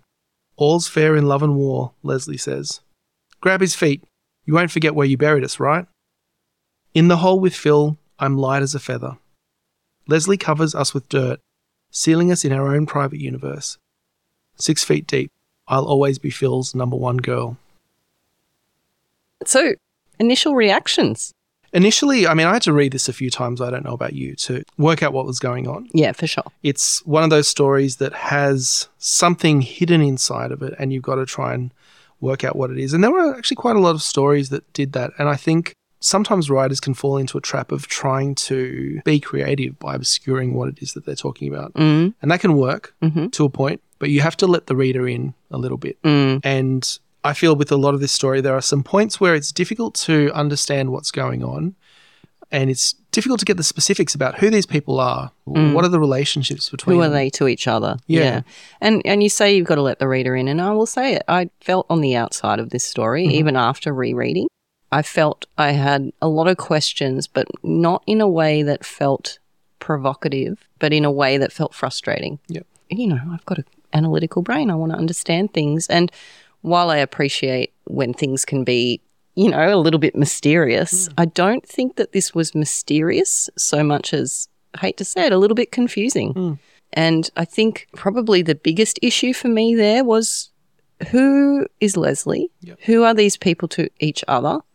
I can sort of allow the mystery of what's going on here with, I guess, some sort of um, reincarnation kind of, yeah. you know, or this Groundhog Day yeah. kind of thing, right? Yeah. Like, I get that that's what's happening, although some of the mechanics of that weren't clear to me. Yeah. For example, where does Leslie get a bowl and yeah. water to fill it and a, all of a sudden there's a leash and, like, where are these things appearing from? That's sort of the mechanics. I can... I can let that slide. It's a little bit unsettling, I guess, as a reader to sort of try and understand, well, why is that not explained to me? Yeah. Or like, I don't have a reason, a logical reason for that that's given in the story. But like, I need to know who these characters are yeah. to care about them, to care what's happening in these relationships. Um, so I think that's the core of it. And mm. there are three characters in this story. We have Leslie, who is the person who's acting like a dog. Mm. We have Phil. Or transforming into a dog. Yeah. Mm. We have Phil, who is the person who's been crushed by the truck. And we have a narrator who seems to be a third person, but who is never really named. Mm. You get the connection of, between her and Phil. It's a woman. Yes, it's we know woman. that much. Yeah. But it's difficult to kind of gather the details about who Leslie is uh, as a person. We know that Phil is having an affair with her, with mm. the narrator. Mm-hmm. But who exactly is Leslie? It's not clear that she's the wife in this situation. No, I didn't interpret Leslie as being the wife. To be honest, I interpreted Leslie as a bit of an unusual, like an anomaly. Like, why are you there? Mm. What purpose do you serve except perhaps to have this interesting idea of someone turning yeah. into a dog in the next life? And I am sure that M. Lee Gray knows how Leslie yeah, fits in. Exactly. You know, I'm sure there's a reason, but even now, reading it again, I don't know yeah. what that reason is. How does shifting into a dog then impact the relationship? Mm. Um, and I think that I actually think that, that shifting into a dog can be quite powerful because it's really strange. And I really love reading stories mm. where something just absurd and strange happens. one hundred percent. But we don't get the why and we don't get the emotional connection mm. with the characters. Like, is there something that makes a dog relevant to the yeah to the story, so there's no the payoff to it. It's kind of just yeah. there floating on its own as mm. this distinct part, um, but it needs to be an intrinsic part yeah. for that to really fit. But it's also quite a change in tone that I yeah. don't know was appropriate for this story. So, like, lately I've been getting really stuck into Edgar Allan Poe's idea of the single effect, right?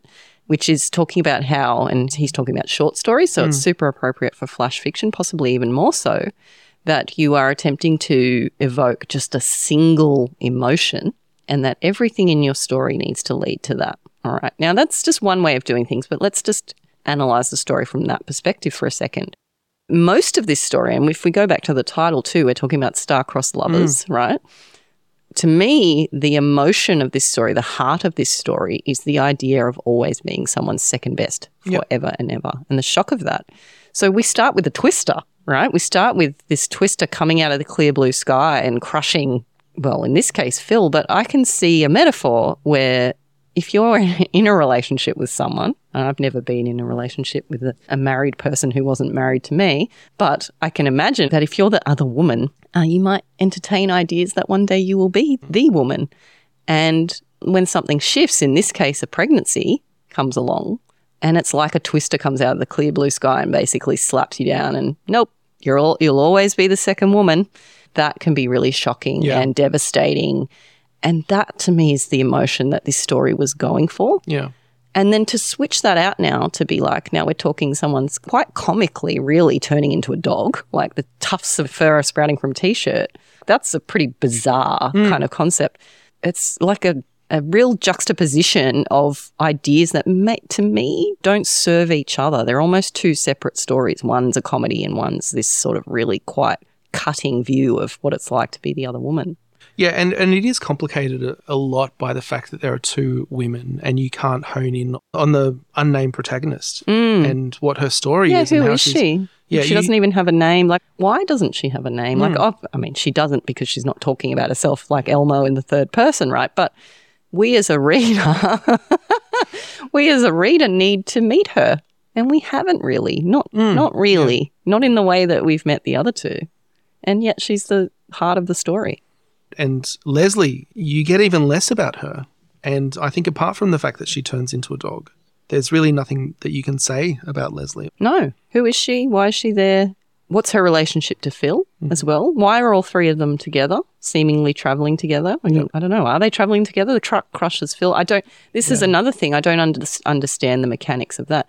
What I will say about the opening line of the truck crushing Phil is that that's a good choice in a way. It's really shocking, yeah, right? But, and both of us independently made this note and we were conferring before we began, but we actually think maybe the next bit might have been the better first line. The better fit for the first line, which is, so the current first line is my truck crushed Phil. Yeah. And what we're suggesting might have been a, a better choice was the twister never happens on a dark and stormy night. It drops out of a clear blue sky and sucks everything under the sun into its funnel. Yeah. And again, like for me, that's harkening back to the metaphor itself. That's really what you're trying to say. You're not trying to say your truck crush Phil. That is a component of the plot. Yeah. Um, and it's shocking by all means. But introducing the twister first, I actually like it as a better line. Like it's, it's written more eloquently, but it's also setting up yes. what happens to Phil. You don't necessarily need to hide why a truck mm. crush fill. I mean, that's a way of doing things for sure, but in this case, I actually think it would have probably worked better to set up that, and then there's the shock very yeah. quickly, like the next line maybe. Oh, that's what happens with the twister. Yeah, and reading that first line as well, the first and second line, my truck crushed Phil, Leslie crouches beside him and floods a bowl with water so half of it spills onto the sidewalk. That first sentence, immediately you're thinking, who's Phil? What's mm. happened to him? What's going on? And there's no explanation. No, we've and jumped straight to Leslie. Leslie is doing something that you don't really understand. Mm. What is happening? Flooding a bowl with water, so half of it fills onto the sidewalk. Again, this is where I'm saying there's two stories going yeah. on at the same time. You've set up two dramatic questions for us there. What's happened to Phil, yeah. uh, which arguably is the more compelling question. And then what's going on with Leslie? Where did this bowl come from? What's the bowl for? And all of that is given to us in very quick succession and not paid off. Neither of them yeah. really paid off until a bit later in the story. Yeah. So then going on to the next line, it goes without saying that Phil dies in every version of, of this life, and he takes another piece of my heart with him. So what's being set up here is this whole astrological thing. It says star-crossed lovers, every version of this life. We're getting introduced to this idea of reincarnation, mm-hmm. but the rules of this universe are not really clear. Like mm. how this is clearly not the way that our world yeah. functions in any way that we can understand or relate to. You say reincarnation is not something that we can understand. We kind of do, right? We have an understanding of what reincarnation looks like as a concept. Mm-hmm. And what it is is that someone dies and then they either immediately or sometime after that are reincarnated as either another human or another living being. Yeah. But in this story, they're not all dying at the same time. Yeah. And our main character doesn't seemingly doesn't die. We've all the only person who we've seen die is Phil, who's truck. He was crushed by the truck. Well, we've assumed we he's dead. He's we've died, assumed yeah. he's dead. And so why is Leslie reincarnating more quickly than Phil? Mm-hmm. Why is our main character not reincarnating yet? And it's implied that she's going to be buried and killed yep. and then will reincarnate by Leslie, who will who is already the reincarnation. The reason I guess I'm bringing this up is because that kind of stuff is a real stumbling block for readers. And it's frustrating, and it's like, I want to understand yeah. as a reader. Like, that's what I'm seeking. I'm seeking to meet you in the middle and to hear your worldview through your story and to meet you there. Yeah. And I can't do that because I don't understand mm. how this is all working. So the next lines, what happens when my love is gone? Is it better to feel something or nothing? So, look, at this point, I think the reader has too many questions mm. to really connect with a, an emotional statement. So, I think that kind of reflection might be better served coming a bit later once mm. the reader is able to say, well, okay, now I go, I know what's happening. Now you're explaining how you feel about the situation. So, I think too, like this is something that we talk about many times is like to try and avoid that interiority as well. Mm-hmm. So, you're saying put it later. Maybe don't have it yeah. at all. What struck me about those lines, because they're the thing is they're beautiful, right? There's something in there. Like those are quite deep questions that you're asking us to ponder there, which is great. However, again, it's a tonal shift. So we've gone from like this person's stating what's happening, showing us the scene, and then now we're in her head, now we're out, and something weird's going on with Leslie. And I think it's a bit too much hopping around. What I would have liked to have seen there instead was answering some of those questions for us so that we could move on to the next part of the story, invested in the characters and what happened next, and satisfied that we understood enough about how this world works for it to be believable when she starts turning into a dog, and for that mm. to still be shocking for sure, but in a way that feels real and satisfying. And, and in you that understand story why world. It's happening. Yes, yeah. exactly. And I think as an extension of that, like why, apart from, and I would call it comedic effect of Leslie turning into a dog, whether that's the intention of that or not, that was the impact on me, that it was shockingly funny. Why is Leslie filling a bowl as a first priority yeah. and lapping it up? What's that got to do with anything apart from, I guess, to reveal to us that she's slowly turning into a dog? But why are we having that slowly yeah. revealed to us? Like, what's the payoff that you're hoping to achieve with that in the reader? Have a think about that. I don't know. I mean, M. Lee Gray said, hit me. You know, mm-hmm. she was willing to to take the tough criticism, but I feel like this is not a compliment sandwich. This is a shit sandwich, right? Let's tell M. Lee Gray some of the stuff that she did really well. Yeah. So, look, in the next uh, paragraph, well, let me read it. It's written in the stars. I'm Phil's Sunday morning. Sunday comes off his tongue, so it sounds like Sunday when he whispers in my ear. I do like that piece yeah. because I, I think it's actually really hard to do, to be succinct and come up with a detail that perfectly paints, like, I know Phil now. I know, mm. I know what he's like mm-hmm. after just that one detail. Yep. So I think that's really well done. I agree. That was a line that stood out to me too. So now it, I would like to share this as an mm. example of what to do when you bring a character onto the stage of your story, to have a detail like that, a different detail, not he had brown hair and yes. blue eyes, right? Something about him that gives us a little bit of background, makes us feel something, makes us feel like we know that guy now. Yep. That was expertly done, I would say. Yes, very absolutely. Well done. So, okay, and then so there is a, a semi-explicit scene here of, of kissing down until nothing in the world exists but us. It doesn't matter that I'm only his secret. In my heart, I know, I know, I know, I know he'll see the light and we'll be together forever. So I think that is a great way of establishing the relationship between mm-hmm. the two. And I really love this idea of calling back.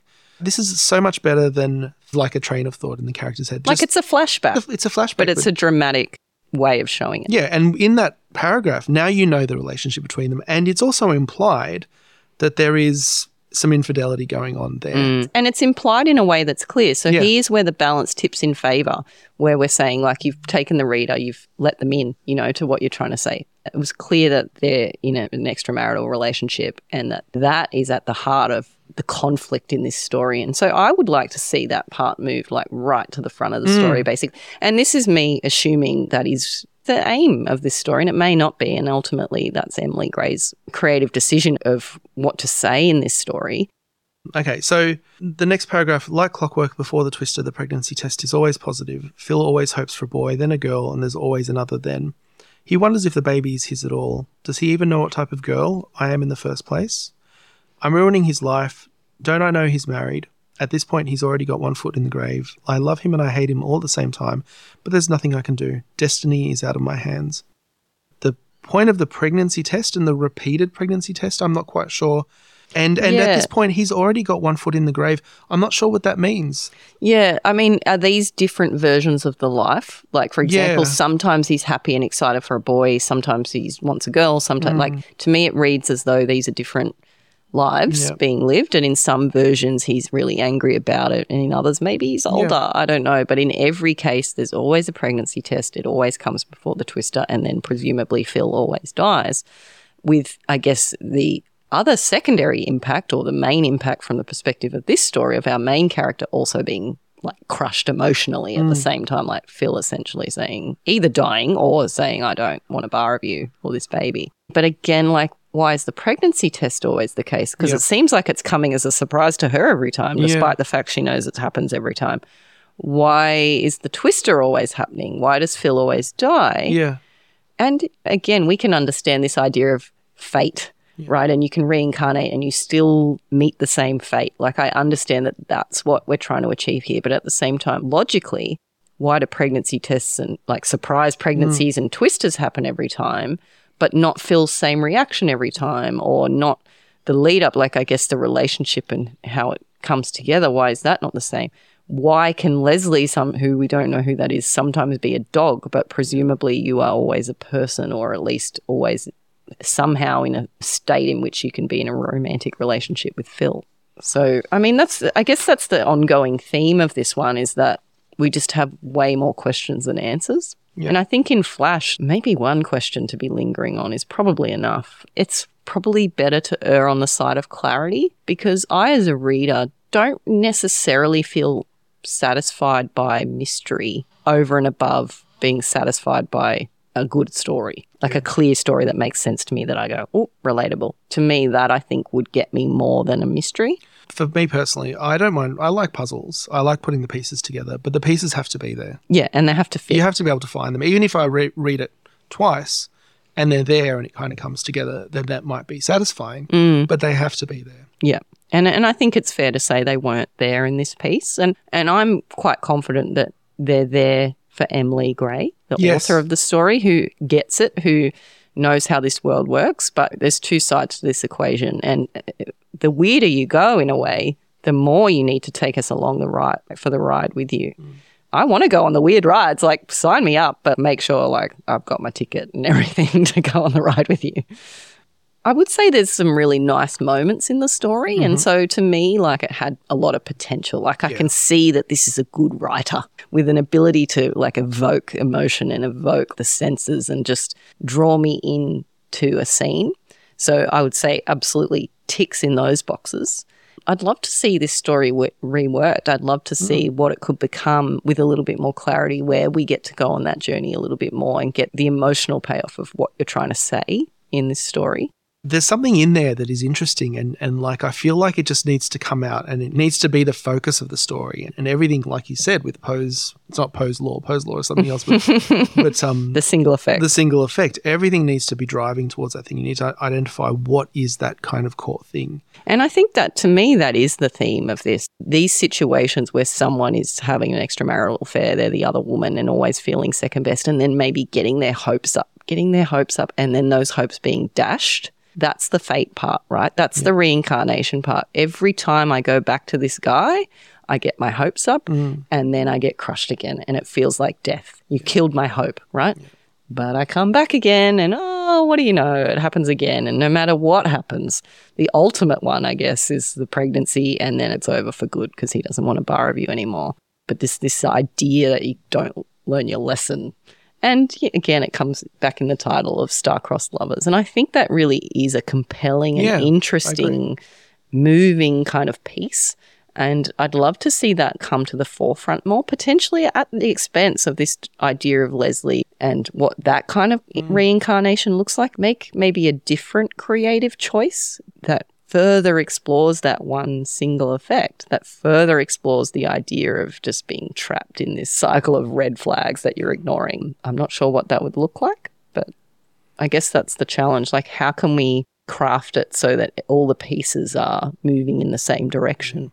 You do have to simplify like that in flash fiction mm. because if there is a larger story that you have in your head, Emily, that there are these three people and there's this whole backstory and this whole history, it's going to be a challenge to fit that into mm. five hundred words in a way that you still say what you want to need to say. But so, you know what? I have full faith that she can do it because if you can bring that character of Phil out in mm. one very brief yeah, line, true. Then why can you not in the same way evoke an entire past relationship in just with a detail, a, a single choice of detail that immediately is recognisable to everybody? What you have going for you here is that, you know, in a sense you're in the real modern world.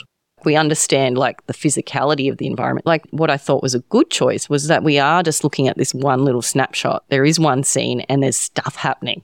That's great. Certainly choosing someone being crushed by a truck and then the aftermath of that is enough. Like, that is flash mm. fiction, right? So that was a really excellent choice. So I think there's a lot here to work with. Mm. I think it's about maybe being clear to yourself, like within yourself, what am I saying here? Yeah. What do I want this to be? And another real strength here, I would say, is the use of the dramatization. There isn't a lot of interiority here. Yep. You know, it's not cliche by any means. There's no, oh, here we go again. There's no sense of that. Like, I'm on a wild ride from the first sentence to the last. And, and so that's a real strength of this. And if executed well, could really make you stand out because mm. it's like, oh, remember that one? yeah. Either where, you know, the twister came and it was a big shock or where the woman turned into the dog or just where I felt really sad because I was reflecting on what it's like to always be second best. Like, all of those things could really have an impact on a reader. It's about choosing which one and just letting mm. that be the one that lingers. So thank you, Emily Gray. Hopefully we helped you out a little bit. Mm. Story, and we did enjoy it, and thanks for taking the bullet on this one because one hundred percent you are brave. It's hard, man. I can't take feedback like that. I'd be crying in a corner. Don't be crying in a corner. There's, no, a, lot, don't. There's a lot to like about this story. Absolutely. Um, and it's always a process of improvement. So let's go with our next daredevil, Samantha Ryan, with her story Pluck the Day as It Is Ripe. It was hard for Clancy to tell in the mirror what the words really looked like, because they were backwards, and that made it considerably more difficult. He strained to look without the mirror, but couldn't see much. Looks good to me, he lied, tugging his pants back up. Great, the heavily tattooed teenager replied as he motioned for Clancy to climb up on the table. Clancy did as instructed, but the kid pointed down at Clancy's pants. Unsure, he glanced down and then back up to figure out what the problem was. You'll need to take your suit off. Oh, Clancy realised, reaching down under him to unhook his belt and pull the slacks past his bottom. Better? Sure, the unenthusiastic kid offered as he reached over to get his machine. Unsure of what to expect, Clancy tried to stay as still as he could, starting to wonder if he should have brought someone with him. But this was something he was doing for himself, and no one else would understand. He was alone in this world, and he would never forget that. The machine started whirring, and Clancy breathed out, remembering the blog he had read of tips for your first tattoo. Remember to breathe, it had read. How could anyone forget to breathe? But here he was, clenching up and forgetting to breathe all at once. The tip of the needle ripped into his skin, and it hurt about as much as he was expecting. After a moment, the pain shifted into something he could only describe as scratching a three-day-old sunburn. Shit, he gasped as he gripped the edge of the little bench. You alright? Yeah, I'm good. Clancy started looking at the designs on the wall to distract himself. Oops. Oops, what's oops? Oops isn't the thing you want to hear from your tattoo artist. Just a little spill, the kid mumbled as he rolled his chair backwards to frantically grab towels. Spill? He tried to look. All good, please be still. The artist didn't say anything else until he was done nearly forty minutes later and instructed Clancy to stand and take a look. Clancy's butt had long gone numb and he was surprised how little he felt. He shuffled in small steps to the mirror due to his pants wrapped around his ankles and ran into the same problem as before, backwards letters and all. Here, he started, handing over his cell phone. Can you take a picture so I can see it better? The artist stood back and snapped a few pictures of Clancy's ass before holding the phone close so he could see. It was there, clear as day. Carpe diem, spread wide across his entire butt, one word per cheek. Perfect, Clancy declared, delighted at the idea, knowing that this was the punch in the dick his life needed to get back on track. It's all uphill from here. All uphill for sure. The end. Thank you, Samantha. What I want to do before we get into the critique on this is to share what Samantha shared in the explanation field. Oh, yeah. Because it gives a little bit more context to what she was going for. Now, I don't necessarily think people need to do this, but we had it in this case, so let's run with it. Samantha said, I wanted to use the idea of a cliche on a base level of the main character getting a very cliche tattoo and push it a little, with him being over the top with this being his first tattoo and the attitude of the artist being a bit of a cliche as well. Mm-hmm. So we're going for like the artist the cliche, situational cliche yeah, yep. and the situational cliche and the cliche tattoo. So we're just really hammering it. So brave move there to go. Any one of those would have been enough, but I get it. So we've got all of those. And, and in fact, it was one of the few, I think, well, not few, but that used the cliche of a type of character. Yeah. Apart from the detectives and the, maybe the mothers. It was an interesting one, a unique one. We didn't see any other tortured artists in there. I think it's quite good, actually, because it's not, neither a cliche phrase or a literary cliche. It's more of a like a social cliche. Like yeah. It's a real life cliche, but not necessarily one that you pick up a book and, oh, here's another story about someone who's getting no, a tattoo. Exactly. So it's a kind of a cliche that doesn't uh, rub you the wrong way when you're reading a story. Mm. So the story opens. It, it was hard for Clancy to tell in the mirror what the words really looked like because they were backwards, and that made it considerably more difficult. He strained to look without the mirror but couldn't see much. So, look, I think as an opening, I felt that the same thing was being said. Yeah, a maybe few times. Maybe three times. So, yeah. It was hard for Clancy to tell in the mirror what the words really looked like is what That's you're it. trying to That's say. That's the statement, yep. Because they were backwards and that made it considerably more difficult is a repetition of the fact that it's difficult. Mm.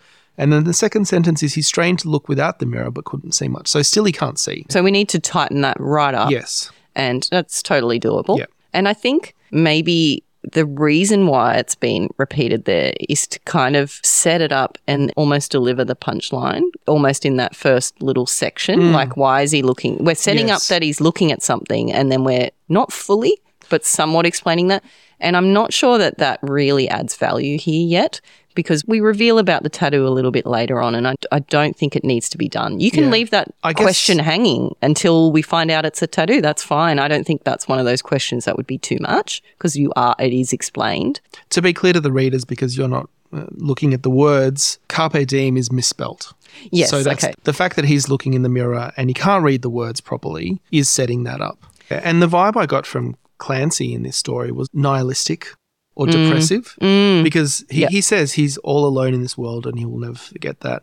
And he's kind of going into this scenario not really caring what he gets tattooed mm. onto him or what it looks like. And I found myself reading through the story wanting to understand the character of Clancy mm. better, because I think that's really what we want to know as a reader is not just the things that happen here, and it is a comedic story, mm. but mm-hmm. why is he there? Who, who is he? Is he doing this in response to something? You know, like you said about Post Malone, who hurt you is basically what we want to know. Like, yeah. what, why does no one like you? There's something there that I think we could get more, we could squeeze a little bit more out of that character and understand mm. why they're there and develop that emotional connection with mm. the character. I'm just going to go out on a limb here and say that this was intended to be a comedic story. Oh, yeah. Because the punchline is there of the misspelled tattoo. Yeah. However, I would say I didn't experience it as a comedic story. Mm. Honestly, on first reading, I wondered if that was a typo of Carpe mm. Diem rather than getting that that's the punchline of the joke. And maybe that just... So it's a tone know, reflects thing, right? on me. But, yes, it was the tone. The tone wasn't there. And because Clancy doesn't react to the misspelled, because nobody reacts, we're left as a reader going, hang on, is that what I think it is? Mm-hmm. I'm not sure. And so, therefore, as a punchline, it doesn't work because there's no punch to me. Like, where's the ha-ha moment of like, oh, Clancy got served, you know, you got the wrong tattoo. Honestly, I have to hate Clancy for that to be funny, because if that happened to a friend of mine, I'd be upset for, well, no, it'd be pretty fucking funny if my friend got the wrong tattoo.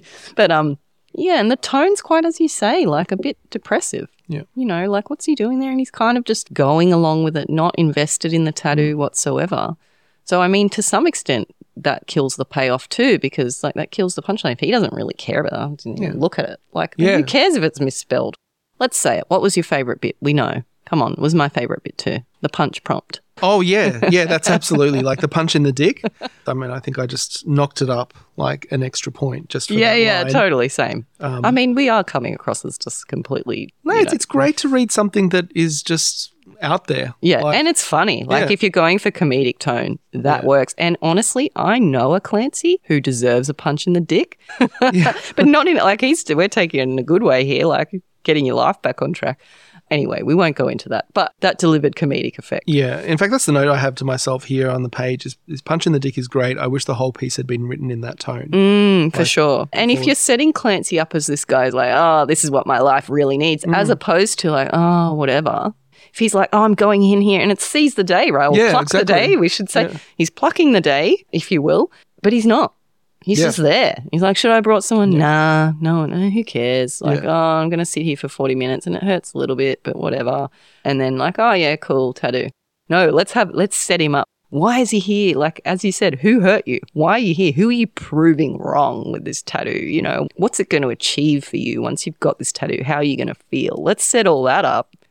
And then when it's delivered as the wrong spelling, especially the wrong spelling of seize the day or pluck yeah. the day, that's going to really, like, hit home. Yeah. Okay, so m- moving through, there's the scene where after he's looked in the mirror, he's he says, looks good to me, pulls his pants up, and then the heavily tattooed teenager says, great. And there's a few more lines after this as well before the kid grabs a machine, and it almost feels like Samantha is trying to kind of hide the fact that this mm. is a tattoo parlor and mm. that's what's happening. You need to just put that out there. Yeah. Like, there's a tattoo Let, happening. We're here. Let's drop yeah. us in. Sam is hoping to set something up with a payoff here, but it's I don't think it's the right thing to set up. And yeah. I think that's something that would be much better dealt with quickly.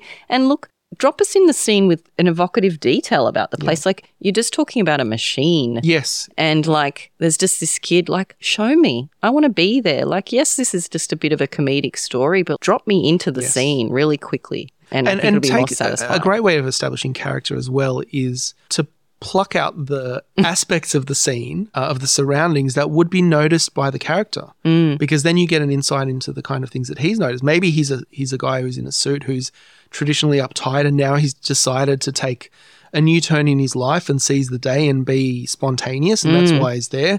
And he comes in and he notices how, like, seedy everything is, mm. or that the person who's about to do their tattoo has some weird piercing or implant or something. And so the, the description that he's chosen, and we talked about choosing from the, the last story we read, the the little piece about pronunciation of the word Sunday, mm. the, the description of the tattoo artist is heavily tattooed teenager.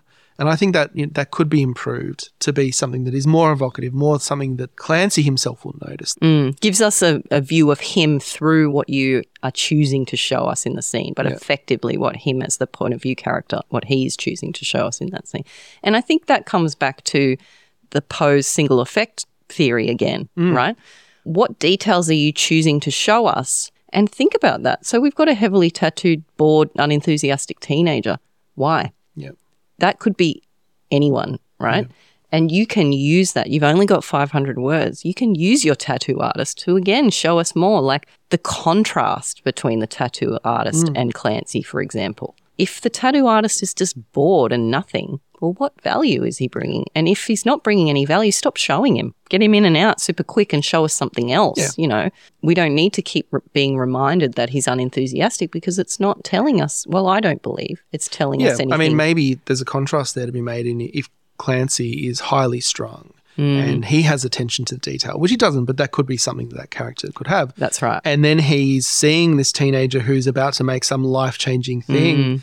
something that he can't yeah, take permanent. back once it's done. It's mm. a permanent thing. And now he's getting all stressed out about the fact that the teenager is... so flippant. Exactly. But he's flippant too. And so, and there's so many ways you could take it. Like there's so many different creative choices mm. you could have here. Maybe the tattoo artist has no tattoos. And what's yeah, that saying? Exactly. Yeah. You know, so you can really lift your story by some really key detail. Like think about the parts in your story and make them work harder. Like you've only got five hundred words. So if you're going to introduce a whole character, mm. unless they're a walk-on character, give us them. Who are they? Introduce them and let them be a like a foil to your point of view character. I mean, another piece of writing advice you might hear is every character, even if they are just a walk-on character, needs a goal, even if that's just to get a glass of water, right? Yeah. Um, I think this is said normally in reference to films, but that everybody should have a reason for being, basically. And if they don't, get them out of there. So the reason for being for the tattoo artist here is that, well, he's getting a tattoo, mm-hmm. but it's flash fiction. You don't need to necessarily mention the tattoo artist once. It can be implied. So if you're going to show them, if you're going to introduce us to a new character, make it work hard, make it give us more. And here, if you are going for a comedic effect, then contrast is probably a really good choice, or something shocking like, for example, not having any tattoos yourself. Yeah. Like these are ways to explore comedy in our reaction from our main character to his environment. So the next line, the machine started whirring and Clancy breathed out, remembering the blog he had read of tips for your first tattoo. Remember to breathe, it had read. How could anyone forget to breathe? But here he was, clenching up and forgetting to breathe all at once. This is really the first time where we know for sure that he's in a tattoo parlor. So, mm-hmm. And secondly, I think this is actually a great place to start the story mm. because what's come before that is a little bit of chit-chat mm-hmm. with the tattoo artist, and there is that moment in the mirror, but that also also could come afterwards, or it could be referenced. I think I we know. need it. But like that piece yeah. seems to be required. That's right. But what I like about this is the machine started whirring, Clancy breathed out, remembering the blog you had read about getting a tattoo. That's a great way of saying where you are without being direct and saying Clancy was getting a tattoo. Mm, you know, you're establishing yeah. who the character is, the fact that he's getting a tattoo, the fact that he's getting his first tattoo, the fact that he's nervous about it. So he's been on blogs reading about it. That, that sets up so many things about the character, and it comes about halfway through the story. Mm. And that really should come at the front of the story. Yeah. For sure. It's that's definitely an excellent like show, don't tell moment, yeah. like where so much is being delivered in a way that's engaging rather than just having to like bullet points, let me tell you a little bit about Clancy kind of thing. Mm. One challenge any flash fiction writer has is never having enough words. And so I think as, you know, in a competition entrant myself, sometimes you think, oh, well, that's nice. Sure, I'll tell you more about Clancy, but he only gave me five hundred words, yeah. right? And that's a totally valid point to make, I think. But at the same time, like this story shows potential for things that could go in favour of things that are saying more. So some of that repetition that we mentioned, some of the interaction between Clancy and the tattoo artist either can go or needs to be adjusted to say more and to deliver more impact.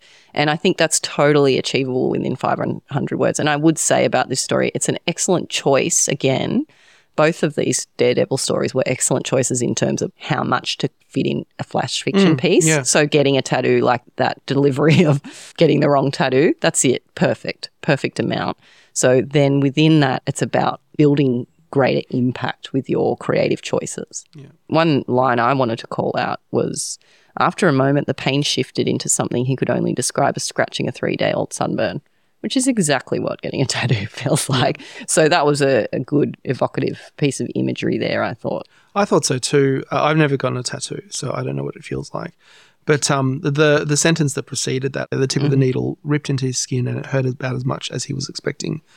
I think that's that's the kind of thing where you have to think about what you're trying to say mm. because that doesn't say a whole lot to mm. say that, that it hurt about as much as he was expecting. Yeah, and if you want, again, comedic story, right? An opportunity, pain. Yeah. Pain is huge in comedy, right?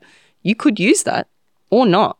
But if it's going to be there, it has to be leaning into this comedic punchline, you know, that you're trying to deliver.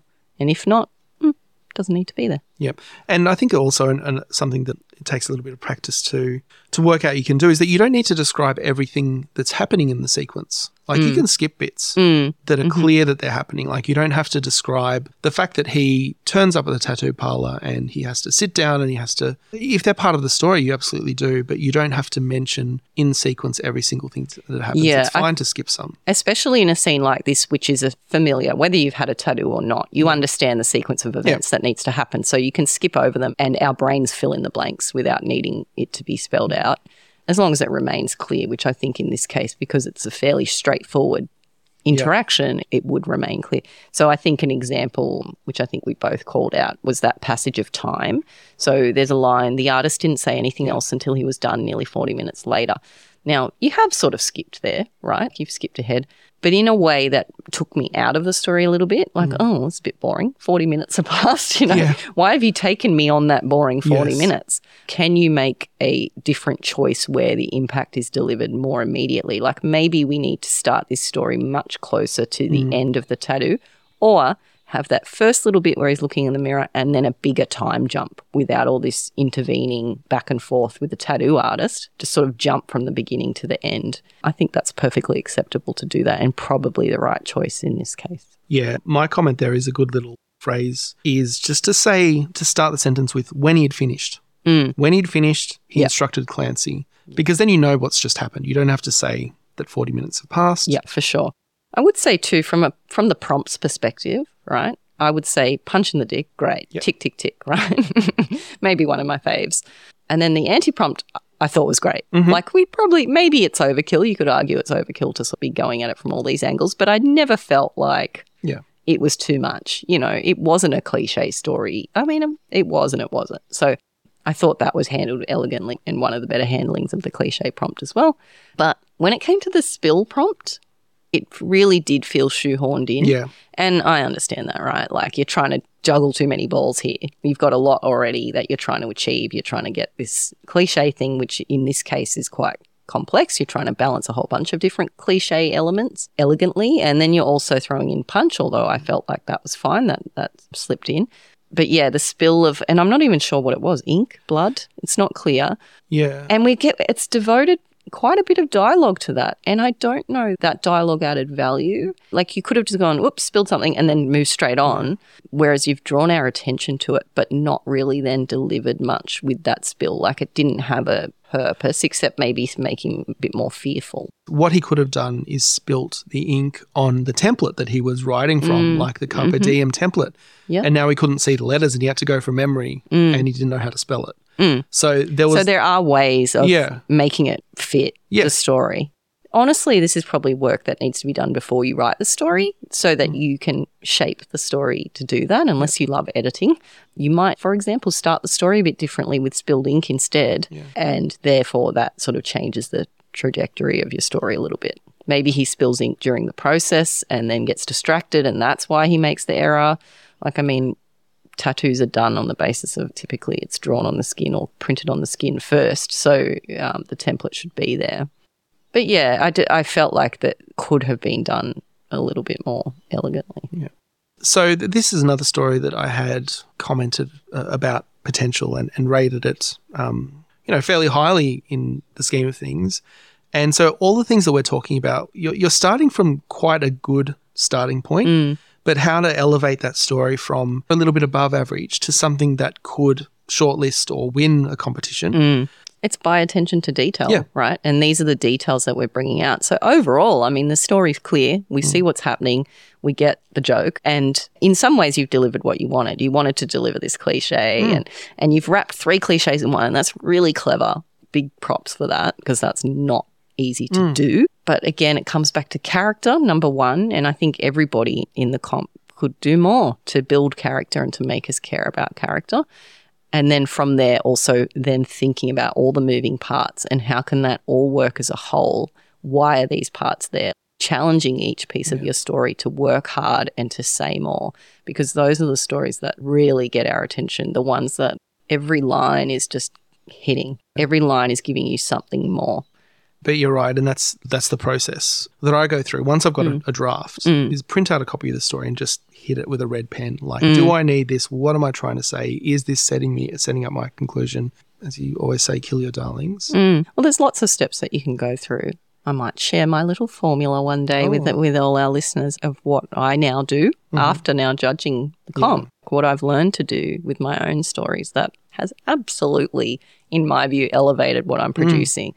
Because there are some key things that you can step through once you've got your draft. And both of these Daredevil stories, I will say, great ideas, fabulous ideas. So it's then just workshopping those and making sure you're getting the very most out of it and saying what you set out to say and us receiving that message as readers. But thanks, Samantha. That was wonderful.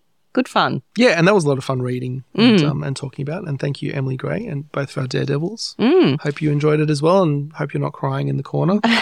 Please let us know how you felt about what yeah, we let said. Let us know if it's too harsh. Is it too harsh? No, M. Lee Gray, please, for the love of God, I want an email. You've got to tell me what's going on in this story, because yes. I need to understand. You've piqued my curiosity here, and I want some satisfaction, please. Let us know how you went. Did you struggle with the feedback? Do you understand what we're mm. saying? Do you agree? You may not agree with everything that we've said here, and that's fine too, because you're the artist at the end of the day. All right. Drum roll. It's the moment we've all been waiting for. Here we are. I'm excited. Are you excited? I am. So we'll read the long list. This is going to be in no particular order, mm-hmm. and maybe just to be clear, the long list includes the short list. So mm-hmm. within these forty entries somewhere, there is the short list and the winner. And so if you're on this list, mm. it could be you. Could be you. And if you're not on this list, you still could have been a wild card. That's right. Exactly. So ultimately there are like six placeholders, I guess. We've got mm. one to four, first to fourth, and then two honourable mentions, which are sort of equal in estimation. And then we've got the two wild cards, which That's could right. have been taken from anywhere. So even if you don't appear on this list, by all means, hold out hope, because you never know. Without further ado, here are the long-listed stories. Words Left Unsaid by Liv Hibbert. As Far as the Eye Can See by Tess Allen. Stick It to the Man by Carla Connolly. All in a Day's Work by Caitlin Phillips. Annabelle Irving by Lara Kane Gray. T G I F by Courtney Brown. Rebel Rebel by Ella McAuliffe.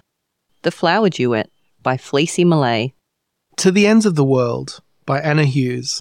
A Bone of Contention by Sandra Tom Jones. It Never Rains But It Pours by Athena Law. A Haunting by Cleo Davidson Lynch. Senseless Tragedy by Rachel Crane. The Way of the Bins by Bob Topping. It Goes Without Saying by Madeline Howard. The Attraction by Philippa Freegard. A Funny Story by Dean Clory. A Love at First Sight by Jaden Christopher. Old Poisons by Frankie Seymour. Paradise by A J Sabani. Memory Lane by Shannon Mackey. Ashes to Ashes, Dust to Dust by Marissa Hanley. Spherical Refraction by Jacqueline Koshorst. The Weather in Erie, Pennsylvania by Matthew Peters. Exposure by Anna Lois Barth. The Early Bird Catches the Worm by Anne Wilkins. Everything in Australia is Trying to Kill You by Timothy Hayes. The Circle of Life by The Wayward Scribe. The Haricot Calico or Cat Got Your Tongue by Sam James. Float Like a Butterfly by Katie Chalice. A Bun in the Oven by Zelda C. Thorne. Magic by Melissa Stegall. Bless This Mess by Chad Frame. Tethered by Kat Haberman. Whispers by Trey Dowell. Five Days Late is Better Than Forever by Sarah Hurd. Like a Moth to a Flame by Cam Sinclair. Two Buckets and a Rope by Tom Brodkin. Funeral Rites by Patrick Moon. And last but not least, Salt of the Earth by Karen Matani. So a huge congratulations if you made the list. Well done. And yeah. commiserations if you didn't. But as we said, like, you know, the standard was really good. So could have been something small between you and the list. Yeah. But for our contenders, for those of you who made the list, I hope you find a way to celebrate, because the writing life can be tough, you know, and so that little bit of validation that we hope we've provided to you, we hope you celebrate that because it's worth it. So think about it. How will you celebrate? Like, it's exciting to long list. And, you know, if you didn't make the long list, how are you going to commiserate? I know our favourite way of commiserating is just like absolutely shitting all over the winners. So like, feel free to do that when the time comes. But yeah, again, remember, you might still be in contention for the wild card. And nevertheless, we hope you'll join us for the next episode to hear, you know, who, who won and, mm. and who made the shortlist, because there's some wonderful stories in there that you will enjoy hearing, I'm sure. Also, there's a little something that we've been hinting at that we're cooking up for the winner. So we're looking forward to revealing what the winner will get in addition to their prize money when we announce that in like a week's time. Yeah, it's very exciting. So jump on the forum, congratulate each other, accept the glowing praise and congratulations from your fellow Not Quite Writers. And so the next you'll hear from us is going to be the shortlist episode in mm-hmm. about a week's time. And past that, we'll be back to our regular programming for a mm-hmm. little while mm-hmm. and getting ready for the next comp. So, yeah, if you've had a good time, if you've learned something, if you've enjoyed the ride, we hope you'll join the ride again next time, because we have fun reading your stories and we appreciate every single one of you Absolutely. For participating. And, you know, stick it to us. If you didn't make the long list, come back. Listen to the advice given on the podcast today. Come back guns blazing next time around. We want to see it. And if you're still listening, thank you for sticking with us, because I'm sure this is a really long episode. We'll see what comes out in the edit. But I think we've like we've been talking for four and a half hours at this point. So there's quite a lot of content here, and hopefully it's been valuable for you. So until next time, when we reveal our shortlist and our winner, right on. Right on.